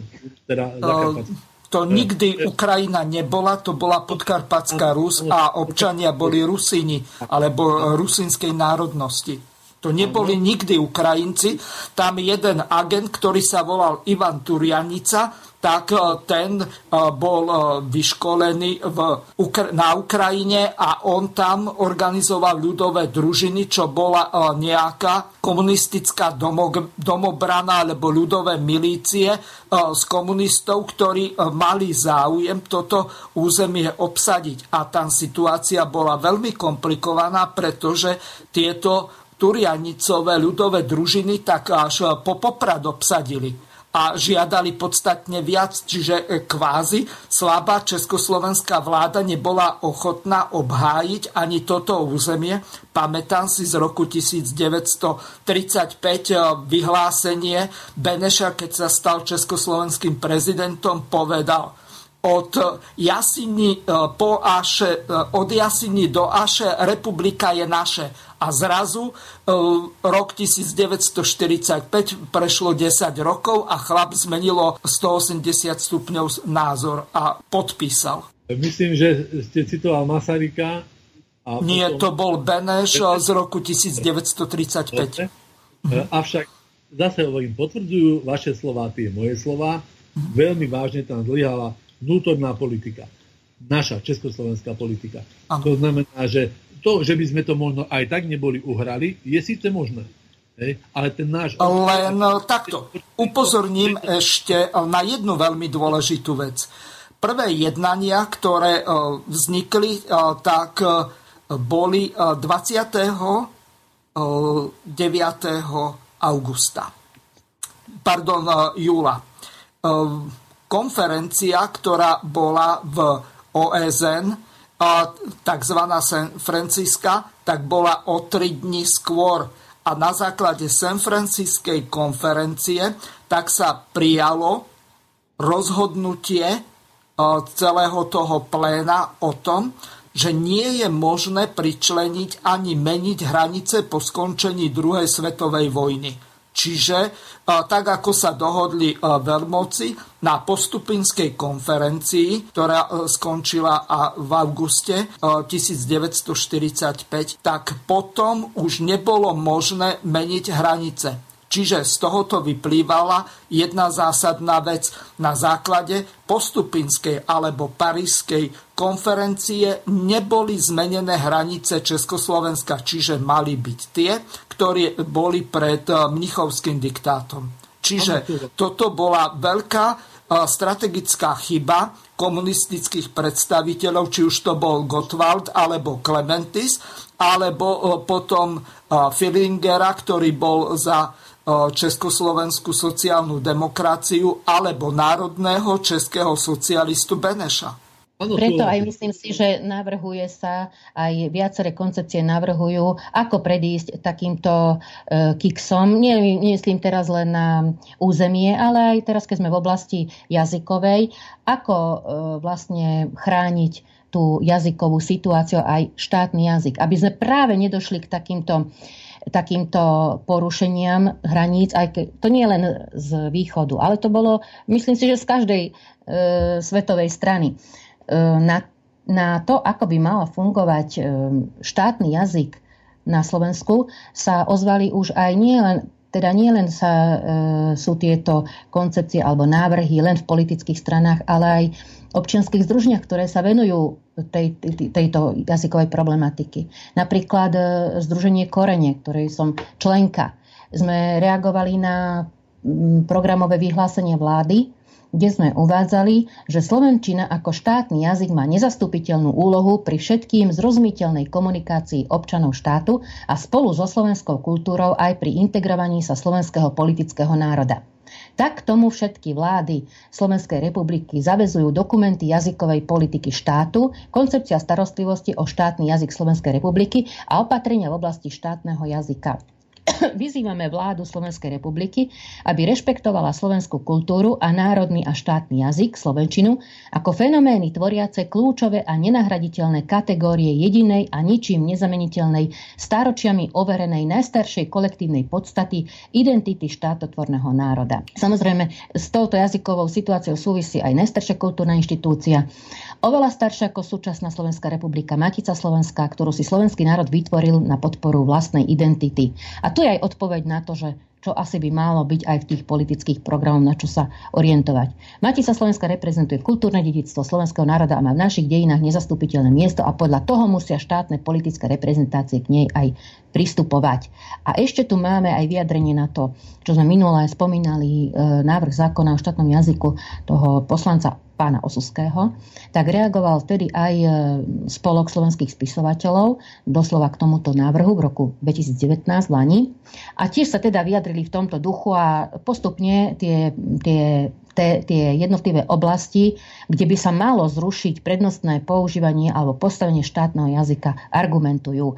Takže to je k tomu, e, ako reaguje aj občianská spoločnosť na tieto jazykové situácie, aj na e, rôzne legislatívne normy alebo novely. No a teraz e, by sme mohli prejsť e, už k tomu, k tomu, k tým zákonom konkrétnym, zákon o štátnom jazyku a potom aj e, k zákonu o používaní jazykov národnostných menšín, kde si môžeme potom aj podrobnejšie rozpísať, aby ľudia pochopili aj poslucháči, že ako vlastne funguje tento zákon a čo sa ešte ďalšie chce zlepšovať úvodzovkách zlepšovať používanie štátneho jazyka. Tak tu je hneď úvode písané to úvodné ustanovenie zákony o štátnom jazyku, že štátny jazyk má prednosť pred ostatnými jazykmi používanými na území Slovenskej republiky. Áno, je to zatiaľ takto deklarované, ale ukážeme si na jednotlivých paragrafoch aj príkladoch, že ako to v skutočnosti vlastne je. Takže preskočím paragraf 2, kde je štátny jazyk jeho ochrana. Čiastočne sme to už aj spomínali v tých stratégiách. Používanie štátneho jazyka v úradnom styku. Štátne orgány, orgány územnej samozprávy, iné orgány verejnej správy, nimi zriadené právnické osoby a tak ďalej používajú v úradnom styku štátny jazyk a ich zamestnanci, štátni zamestnanci, príslušníci obecnej policie, ozbrojených síl, a tak ďalej ozbrojené zložky, hasický záchranný zbor sú povinní ovládať a v úradnom styku používať štátny jazyk.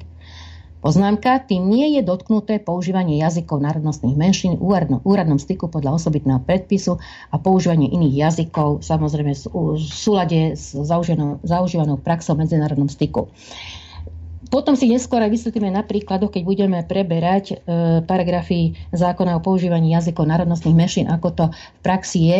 Ak chcete, Ivan, k tomuto povedať, ako to u vás beží, e, môžete reagovať z praxe, lebo tuto sú, ako som spomínala v minulej relácii, len v dvoch oblastiach má v skutočnosti sa používa štátny jazyk bez obmedzenia, bez akýchkoľvek odvolávok na osobitné zákony. Takže zatiaľ je to tak, že áno, používa sa štátny jazyk v štátnych orgánoch, aj v samozprávach, ale je tu to ale, ktoré už obmedzuje používanie štátneho jazyka. Za každým, keď sa používa aj iný jazyk, vždy je to obmedzenie aj pre štátny jazyk. Máte k tomu uh, nejaké... No ja by, som mal, ja by som mal k tomuto jednu poznámku štátny jazyk by mal byť ako prvý používaný a až potom jazyk národnostných menšín. Keď si zoberieme, tuším, že sme v predchádzajúcich reláciách aj o tom hovorili, napríklad pri takom vyhlasovaní nejakého verejného oznamu, tak zvyčajne je to tak, že na tomto národnostne zmiešanom území, kde v tom magistráte alebo obecnom zastupiteľstve, po prípade, ak je aj e, starosta maďarskej národnosti, tak sa to vyhlási v maďarčine a potom nejakou skomolenou slovenčinou alebo vôbec. Čiže každý takýto verejný oznam alebo vyhlásenie by malo byť e, v štátnom jazyku, bežnou e, spisovnou slovenčinou, nie nejaká hatlanina a až potom v jazyku národnostných menšín. To už je jedno, či to je maďarčina, polština, alebo čo ja viem, rusinčina, alebo akýkoľvek iný jazyk. Áno, e, to má logiku, aj tak je to v zákone uzakonené, ale čo myslíte, aká je prax? No tak, ako som povedal, že najskôr sa to vyhlási maďarsky a potom nejakou skomolenou maďarči, maďarsko-slovenčinou, neviem no. ako to nazvať, ale bežný občan, ktorý o, nie je z toho územia, o, tak o, tomuto myšmašu ani nerozumie a je z toho buď prekvapený alebo dokonca pobúrený, že čo sa to vlastne na Slovensku deje. A to ešte je lepší prípad, keď ešte sa vôbec povie aj v Slovenčine. To sa novelizoval ten zákon ešte za pre, e, ministra e, pána Maďariča a um, viem, že politické menšové subjekty boli z toho veľmi, veľmi nešťastné, že teda toto sme si dovolili dať do zákona. Ale sťažnosti podnety od občanov už sa naučili občania, že ak je takéto nejaké um, takéto nejako ne, cítia konflikt alebo že nie je v štátnom jazyku uvedená nejaká informácia, tak nahlasujú takéto podnety na Ministerstvo kultúry na odbor štátneho jazyka.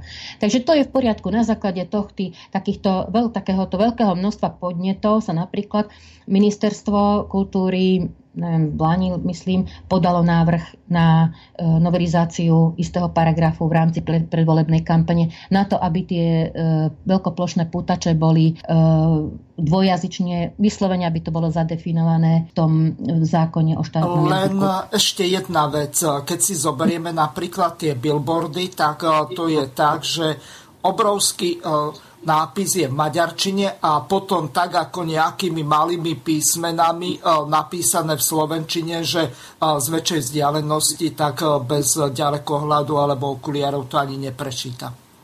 Áno, toto vyslovene robí SMK, tí, tí hlavne, ale robí to aj most, je to zámer. Oni sa aj vyjadrili, bol, bol raz taký prípad, že bol porušený takto zákon, ako ste spomínali, že menším, bolo, menším textom bolo uvádzané slovenčine, čo e, nie je podľa zákona.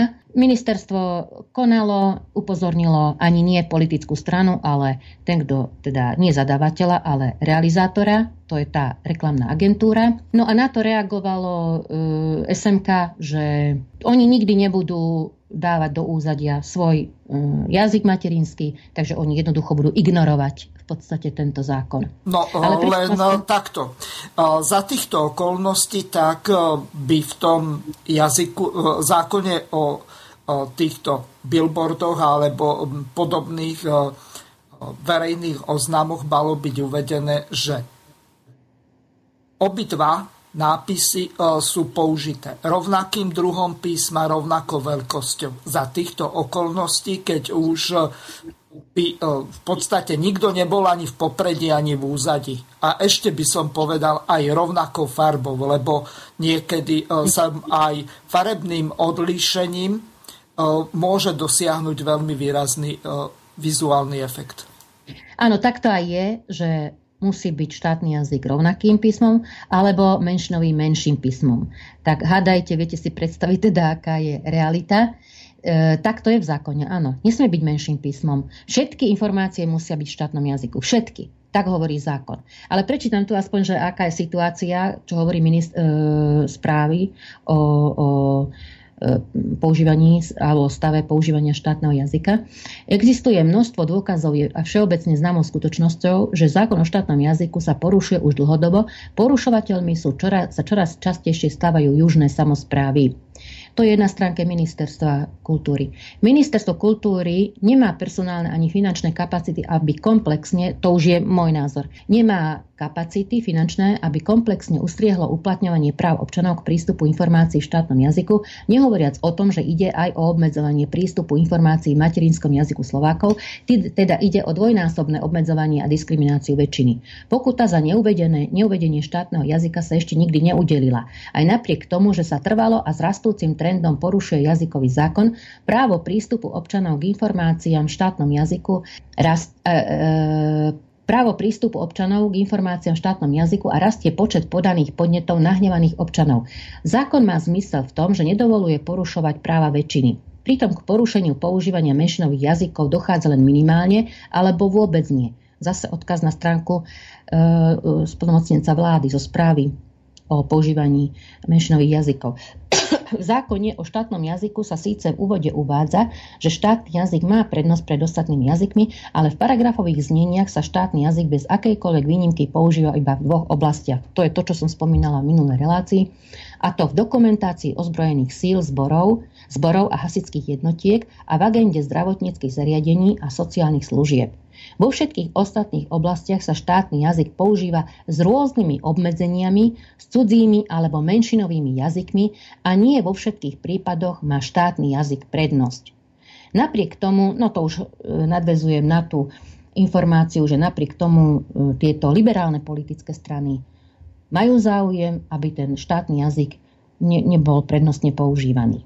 Tak to je po, toľko ku, e, k tomu, k tým správam. Ešte ak chcete, Ivan, vy určite máte k tomu čo povedať? No určite by sa do, k tomu dalo tiež nejakú hodinku.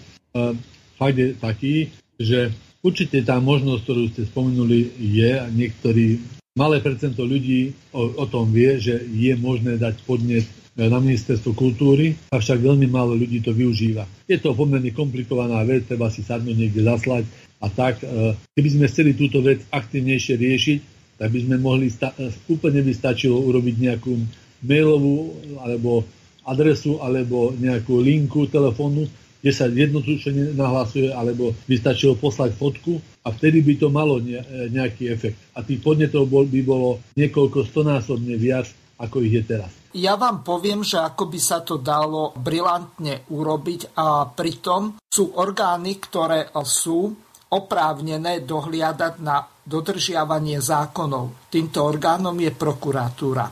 Podľa zákona o prokuratúre je možné podať podnet napríklad priamo buď na okresnú prokuratúru v mieste, kde sa čin stal, alebo dokonca elektronicky na generálnu prokuratúru a tá je povinná do desiatich dní vyrozumieť toho, ako sa s podnetom naložilo, komu bol vlastne pridelený, kto to bude riešiť a oni majú na 30 dní na to, podľa zákona o prokuratúre, aby e, túto vec doriešili. V krajnom prípade sa to môže e, predlžiť na 60 dní, ale e, to sa používa málo kedy. Čiže z tohoto hľadiska vypisovať niekde na ministerstvo kultúry tak e, to je e, asi tak, ako e, niekde ukladať do nejakého kontajnera nejaké stiažnosti niekde na ministerstve, kde sa to síce nejakým spôsobom uzavrie väčšinou tak, že sa to nestalo a ak sa stalo, tak sa s tým nebude nič robiť. Prokuratúra má právo vo veci konať, poveriť na to políciu špeciálnu, ktorá sa tejto problematike venuje a v prípade, že sa zistí, že bol porušený zákon, tak buď priamo udeliť pokutu a ten, keď sa odvolá proti tej pokute, tak sa to rieši na súde. Čiže toto je elegantné riešenie za predpokladu, že by prokuratúra na Slovensku si plnila svoju úlohu tak ako má zo zákona o prokuratúre. Áno, súhlasím s vami, pán moderátor, presne tak. A ešte na dôvážok nielen prokuratúra, ale myslím si, že aj policajný zbor môže sám byť iniciatívny, keď vidí porušovanie zákona. No a keď ho vidí na, na billboardoch, že, že je e, rozdiel v písme je oveľa väčšie, alebo vôbec chýba slovenský preklad, alebo je tam slovenský preklad, ale takým drobným, že keď je billboard pri ceste, nie je možné ho z auta prečítať, no a zastavenie a prečítanie, zastavenie vozidla k prečítaniu by mohlo ohroziť bezpečnosť a plynulosť cestnej premávky, tak to tam nemá žiadny význam, ako keby to tam ani napísané nebolo. To už nehovorím o tom, že tie informácie, keď aj sú podávané, ale to je v akejkoľvek forme, či v písanej na nejakých oznamoch, billboardoch, alebo aj v hovorenej tlači, teda v hovorenej forme. Veď sme minule spomenuli príklad obchodného domu polského, ktorý je na Slovensku roztiahnutý zostaveným materiálom, kde je informácia podávaná v maďarskom jazyku 10 minút a slovensky 3 vety. A potom za 5 minút maďarsky a za 3 vety slovenské. No a takto to často býva aj v rôznych e, prekladoch a, a prejavoch, hej, že je, a býva to aj v Rimánskej sobote samozpráve, na dní mesta, e, kedy sa prekladajú e, vyjadrenia maďarských spriateľených politikov alebo šéfov samozpráv, priateľných miest alebo priateľských miest. Primátori samozrejme z Putnoku hovoria po maďarsky, čo je samozrejme tolerované, avšak preklad, ich preklad je jedno, dve vety. A potom zase dlhý príhovor po maďarsky a zase jedno, dve, tri vety. Podobne to je aj v novinách, ktoré vydáva Rimavsko-Sobotská samozpráva e, Gemerské zvesti. E, tie informácie sú vždy veľmi strohé. Podobne to je aj na pamätníkoch, aj v Rimavskej sobote, hlavne na tých, aj na historický, aj na moderný. Na historický úplne chýbajú slovenské na, e, preklady textov a na, na nových, e, moderných, terajších, keď aj sú, tak sú veľmi stručné. Nedočítame sa to isté, čo sa dočíta občan maďarskej národnosti. Takže tu by bolo podnetov toľko, že by sme zamestnali prokuratúru ešte aj susedných štátov, keby sme chceli riešiť e, tieto veci, nielen našu. Ale tu jednoducho vôbec nie je snaha toto riešiť. A to je aj, znova sa vraciam k tým programom politických strán, že e, takýmto veciam by sa mohli venovať nie opaku. Ale pani Višná celkom dobre to tam vlastne urobila taký prehľad tých programov. No a aj tých, viete, tých rôznych fóriem politického liberalizmu, ktoré sú potom napojené na rôznu občianskú spoločnosť a zase šípka naspäť ku komunitám, ktoré sú tiež určitým spôsobom previazané alebo vo vzťahu k občianskej spoločnosti, ktorú zase reprezentujú mimovládne organizácie. Však vieme, aké majú tie politické strany, ktoré pani Višná menovala, ktoré otvárajú tieto témy aktívne v neprospech aj používania jazyka alebo akejkoľvek formy, či jeho prednostného práva, alebo, alebo iných foriem používania, e, sú presne práve tie strany e, liberálne orientované. Aj keď nechcem ten liberalizmus úplne zastrešovať, preto hovorím, že sú rôzne formy toho politického liberalizmu, ale väčšina tých strán spolupracuje s mimovládnymi organizáciami.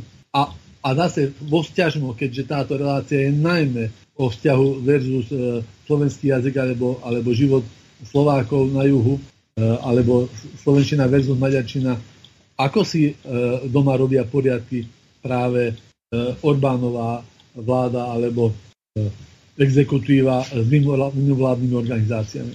Hej, že u nás by im fofrovali peniaze na istý spôsob rozkladu, aj keď nehovorím o všetkých, samozrejme nie, ale na určitý spôsob rozkladu spoločnosti, aspoň tých tradičných hodnot a doma im uťahujú opasky.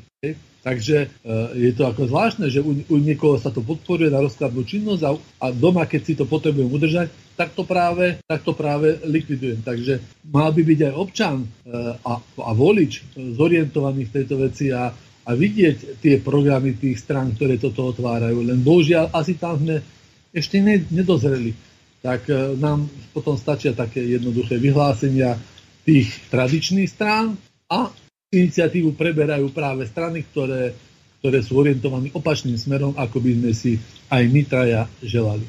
Ale e, ešte by som sa vrátila k tým podnetom, ako ste spomínali, Miroslav, musím vás trošku opraviť, keďže máme bohaté skúsenosti s týmito podnetmi aj informácie, Práve e, opak je pravdou, že Ministerstvo kultúry, odbor štátneho jazyka vyriešilo všetky podnety, ktoré boli podané na opodstatnené samozrejme, podané na odbor štátneho jazyka. A Aha. práve tá generálna prokuratúra alebo už iné, iné takéto orgány um, nevyriešili situáciu. Zahrali to do auta do autu. Mm, korene podávali takisto na, na uh, tie názvy uh, menšinovom jazyku železničných staníc, podávali podnet. Myslím, že neviem, teraz už nepamätám si 2-3 roky dozadu, je to na generálnu prokuratúru. Do dneska nič sa nevyriešilo.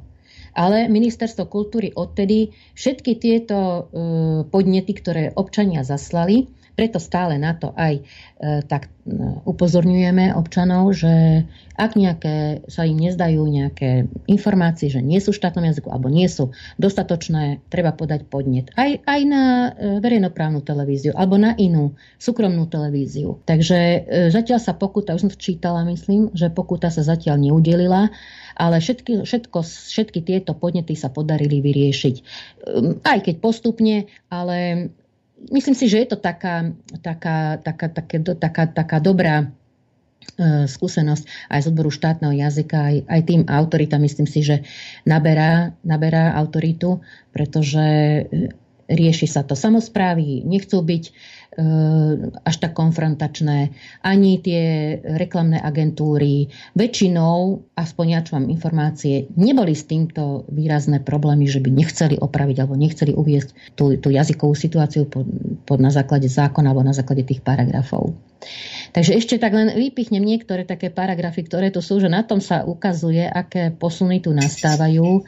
Máme tu napríklad, že v štátnom jazyku sa vedú kroniky obcí, prípadné inojazyčné znenie musí byť obsahovo totožné so znením v štátnom jazyku. Tým nie je dotknuté používanie jazykov národnostných menšín podľa osobitného predpisu. Najprv bolo, že kroniky sa vedú v štátnom jazyku. Potom bolo, že môže aj inojazyčné vedie, e, znenie. A teraz, ak sa pamätáte, v minulom, e, minulej relácii sme hovorili už to o tej, o tej novele e, zákona o štátnom jazyku poslanca pána Osuského, ktorý navrhoval, že už nemusí byť obsahovo totožné znenie e, v menšinovom jazyku e, so štátnym jazykom. To aj tak beží v praxi, aj tak to tak beží. Ale treba to potvrdiť zákonom, pretože vždy sa, to je agenda pravda menšinová a oni to veľmi dobre, ale aj veľmi dobre to preberajú že tak ako sa to zaužíva, už to treba potom uzákoniť a je to definit, viac menej definitívne alebo na dlhé obdobie. A tá istá situácia nastala až také komické mi to, že používanie štátneho jazyka v školstve, celá pedagogická dokumentácia a ďalšia dokumentácia v školách, v školských zariadeniach sa vedie v štátnom jazyku školách a školských zariadeniach, ktorých sa výchova vzdelávanie uskutočňuje v jazyku národnostných menšín, sa pedagogická dokumentácia vedie dvojazyčne, a to v štátnom jazyku a v jazyku príslušnej národnostnej menšiny. Uh, už potom sú také detaily, ale toto pravda, že žiadali dlhodobo pedagógovia, rôzne pedagogické združenia menšinové, že aby sa mohla viesť aj tá dokumentácia v jazyku menšiny. Tak keď to už sa potom novelizoval zákona vložilo sa to do toho paragrafu.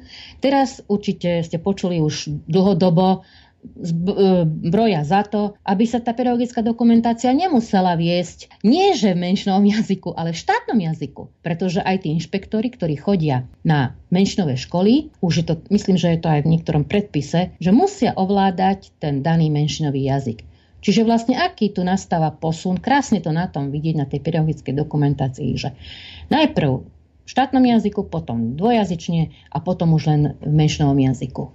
Takže aká izolácia, izolácia tu nastáva? Nehovoriac o tom, že ak si pozriete webové stránky, aj e, ministerstvo odbor štátneho jazyka robil aj v rámci správy, ešte minulej správy, robil analýzu webových stránok e, týchto obcí, takýchto zmiešaných. Tak e, aj, aj sa dá dohľadať, aj dneska ešte to je tak, rea, taká realita, že väčšinou tie obce majú odkazy aj na, dá sa preklikať na miestne školy a miestne školy menšinové, to kompletne v menšinovom jazyku. Tam sa nedočítate absolútne takmer nič, sa nedočítate, čo je to za školu, aká škola, čo, že by to niekto vedel si prečítať. Aj toto je porušenie zákona.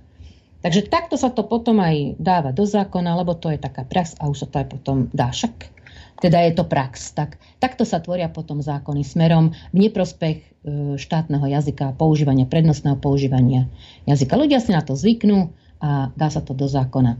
Mám pravdu, Ivan. Predpokladám, že máte podobné skúsenosti. No, určite áno, samozrejme, že je tomu tak.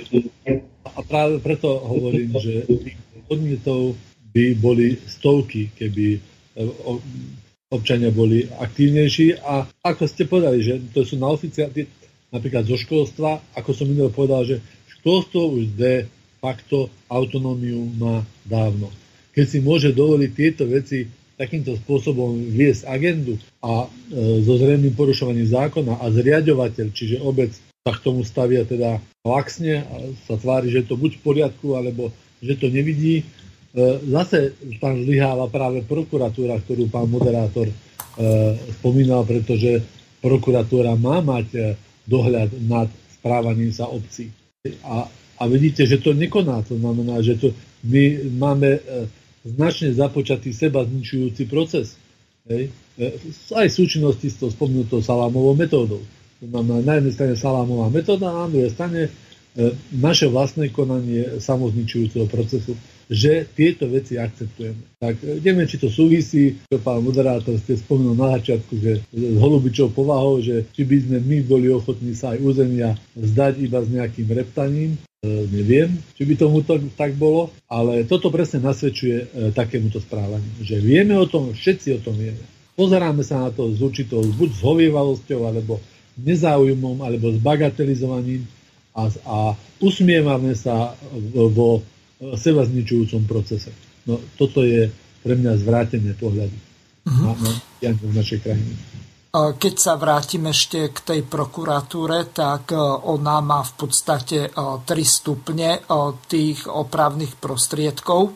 Ako prvý je upozornenie prokurátora, potom je protest prokurátora a ako tretie je podanie podnetu zo strany prokuratúry ako štátneho žalobcu na konkrétneho delikventa, ktorý porušuje e, ten konkrétny zákon. Čiže prokuratúra má relatívne silné kompetencie, čiže ona môže dokonca to doviesť do toho stavu, že e, podá žalobu na konkrétnu organizáciu, samozprávu alebo fyzickú alebo inú právnickú osobu. Čiže z tohoto hľadiska pokiaľ by si prokuratúra plnila svoju úlohu, tak e, nebolo by potrebné vôbec sa obracať ani na ministerstvo kultúry e, z toho dôvodu, že prokuratúra zo zákona má konať ex ofo. To znamená, ak vidí ten konkrétny prokurátor napríklad na tom billboarde, že je porušený e, zákon, tak v tom prípade on by mal byť povinný e, začať tejto veci konať e, zo zákona a z pozície jeho funkcie. Toľko na vysvetlenie. Môžete pokračovať, pani Višna. No ja len e, by som do toho skočil, že áno, veľmi dobre ste spomenuli tie, tie tri kroky, e, ktoré prokuratúra má. A e, v našej Rimavsko-Sobodskej samozpráve, ktorej som členom, sa aj využívajú, najmä protesty prokurátora.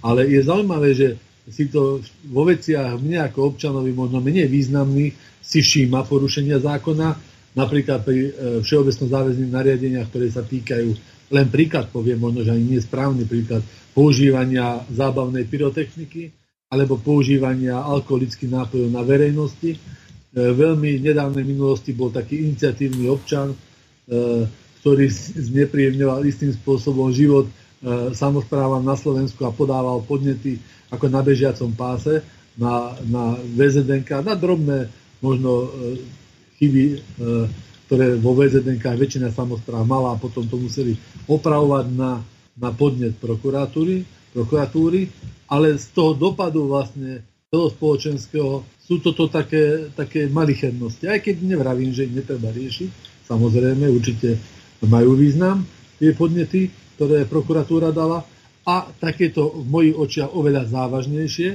ktoré sa dotýkajú štátu a suverenity štátu a dodržiavania takéhoto druhu zákonov, takýmto sú ľahostajní alebo slepí. Takže neviem, z akého to je dôvodu, ale zase e, istotne e, jeden z tých dôvodov je znova to, čo sme spomenuli, že tá časť, veľká časť v tých, tých no, komunitách, v tých regiónoch, teda zmiešaných regiónoch, sú zase ľudia, ktorí majú nejakú národnosť a možno, že, možno, že schválne sú schopní privieť niekedy nielen oko, ale aj kurie oko, aby sme vec nevideli, lebo ako ste pán moderátor povedal, že on by mal, ale hovorím to nie len prokurátor, aj policajt by asi zrejme mal, keď vidí porušovanie zákona, tak bez podnetu e, učiní nejaké konanie.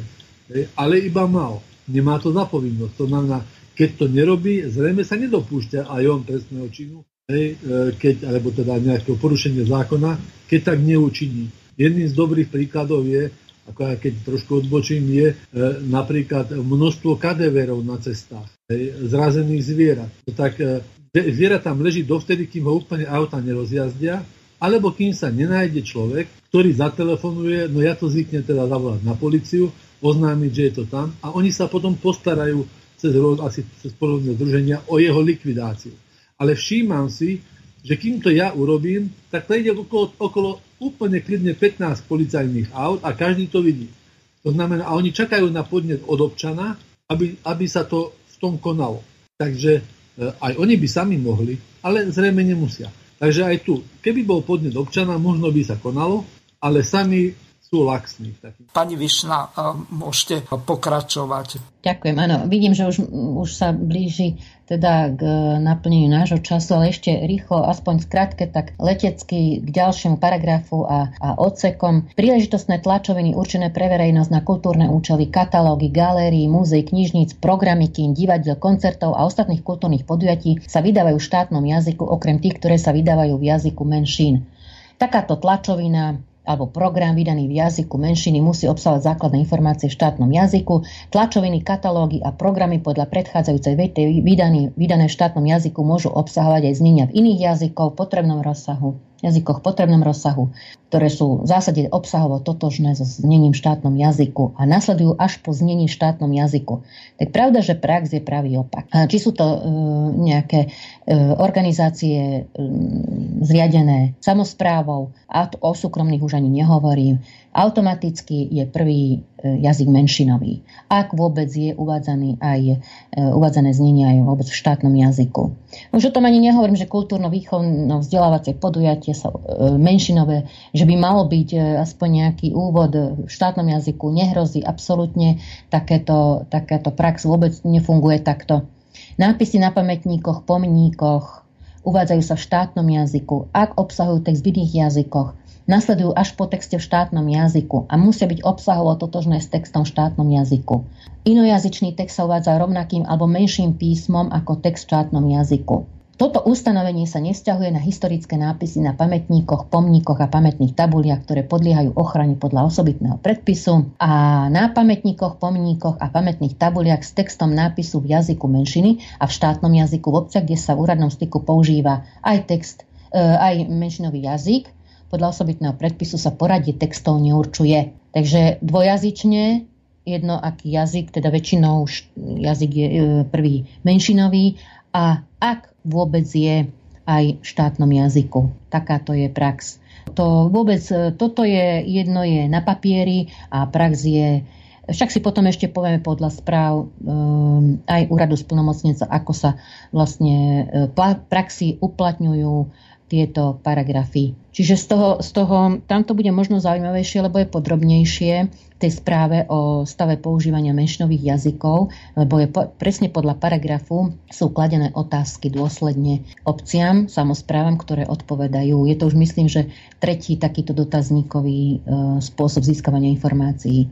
Každý účastník verejného zhromaždenia, verejného podujatia má právo preniesť svoj práv v štátnom jazyku. Tak to nehrozí, to sa delí proste, keď sú kultúrne podujatia. Väčšinou je to tak. Keď, sa, keď sú kultúrne podujatia v menšinovom jazyku, nie je tam zase slovenská kultúra a naopak. A takisto je aj zloženie e, divákov alebo účastníkov. Používanie štátneho jazyka v ozbrojených silách, zboroch, hasických jednotkách, ozbrojených silách našťastie ešte sa používa v služobnom styku štátny jazyk, celá agenda dokumentácia ozbrojených síl, bez výnimiek, v štátnom jazyku, štá, používanie štátneho jazyka v ostatných oblastiach verejného styku, e, také zaujímavé ešte pozerám, písomné právne úkony v pracovnoprávnom vzťahu, v obdobnom pracovnom vzťahu sa vyhotovujú v štátnom jazyku, môže sa aj obsahovo totožné v inom jazyku.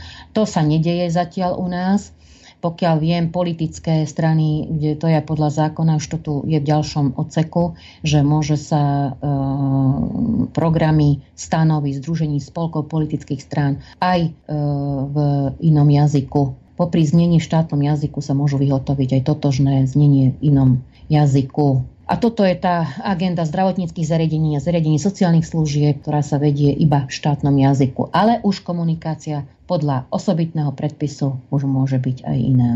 Takže toto je, uh, myslím, že to je všetko. Čas dnešnej relácie sa naplnil, tak mne už ostáva len s vami sa rozlúčiť. Pripomeniem našim poslucháčom, že táto relácia bola nahrávaná na záznam, tak budete môcť využiť už len e-mailovú adresu studio.bb.juh zavináč gmail.com a e, samozrejme môžete v archíve e, využiť diskusiu na YouTube kanále pod touto zverejnenou reláciou. Hostiami dnešnej relácie boli pani magistra Margareta Višna, s ktorou sa lúčim. Do počutia. Do počutia. Do počutia. A druhým našim hostom bol pán inžinier Ivan Hazucha, s ktorým sa takisto lúčim. Do počutia. Ja sa lúčim do počutia a ďakujem za možnosť hovoriť o týchto témach.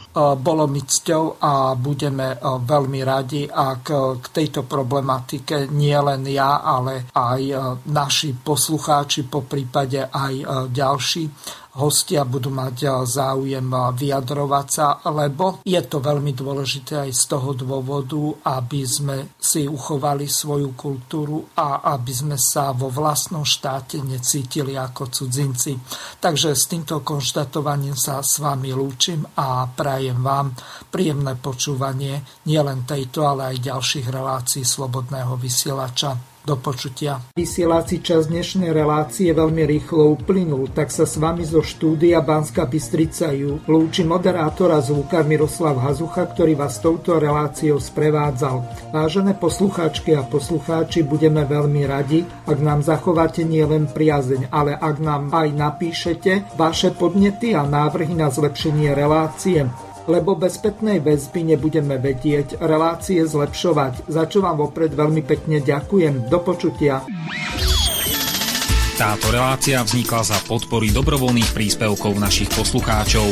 I ty sa k ním môžeš pridať. Viac informácií nájdeš na www.slobodnyvysielac.sk Ďakujeme.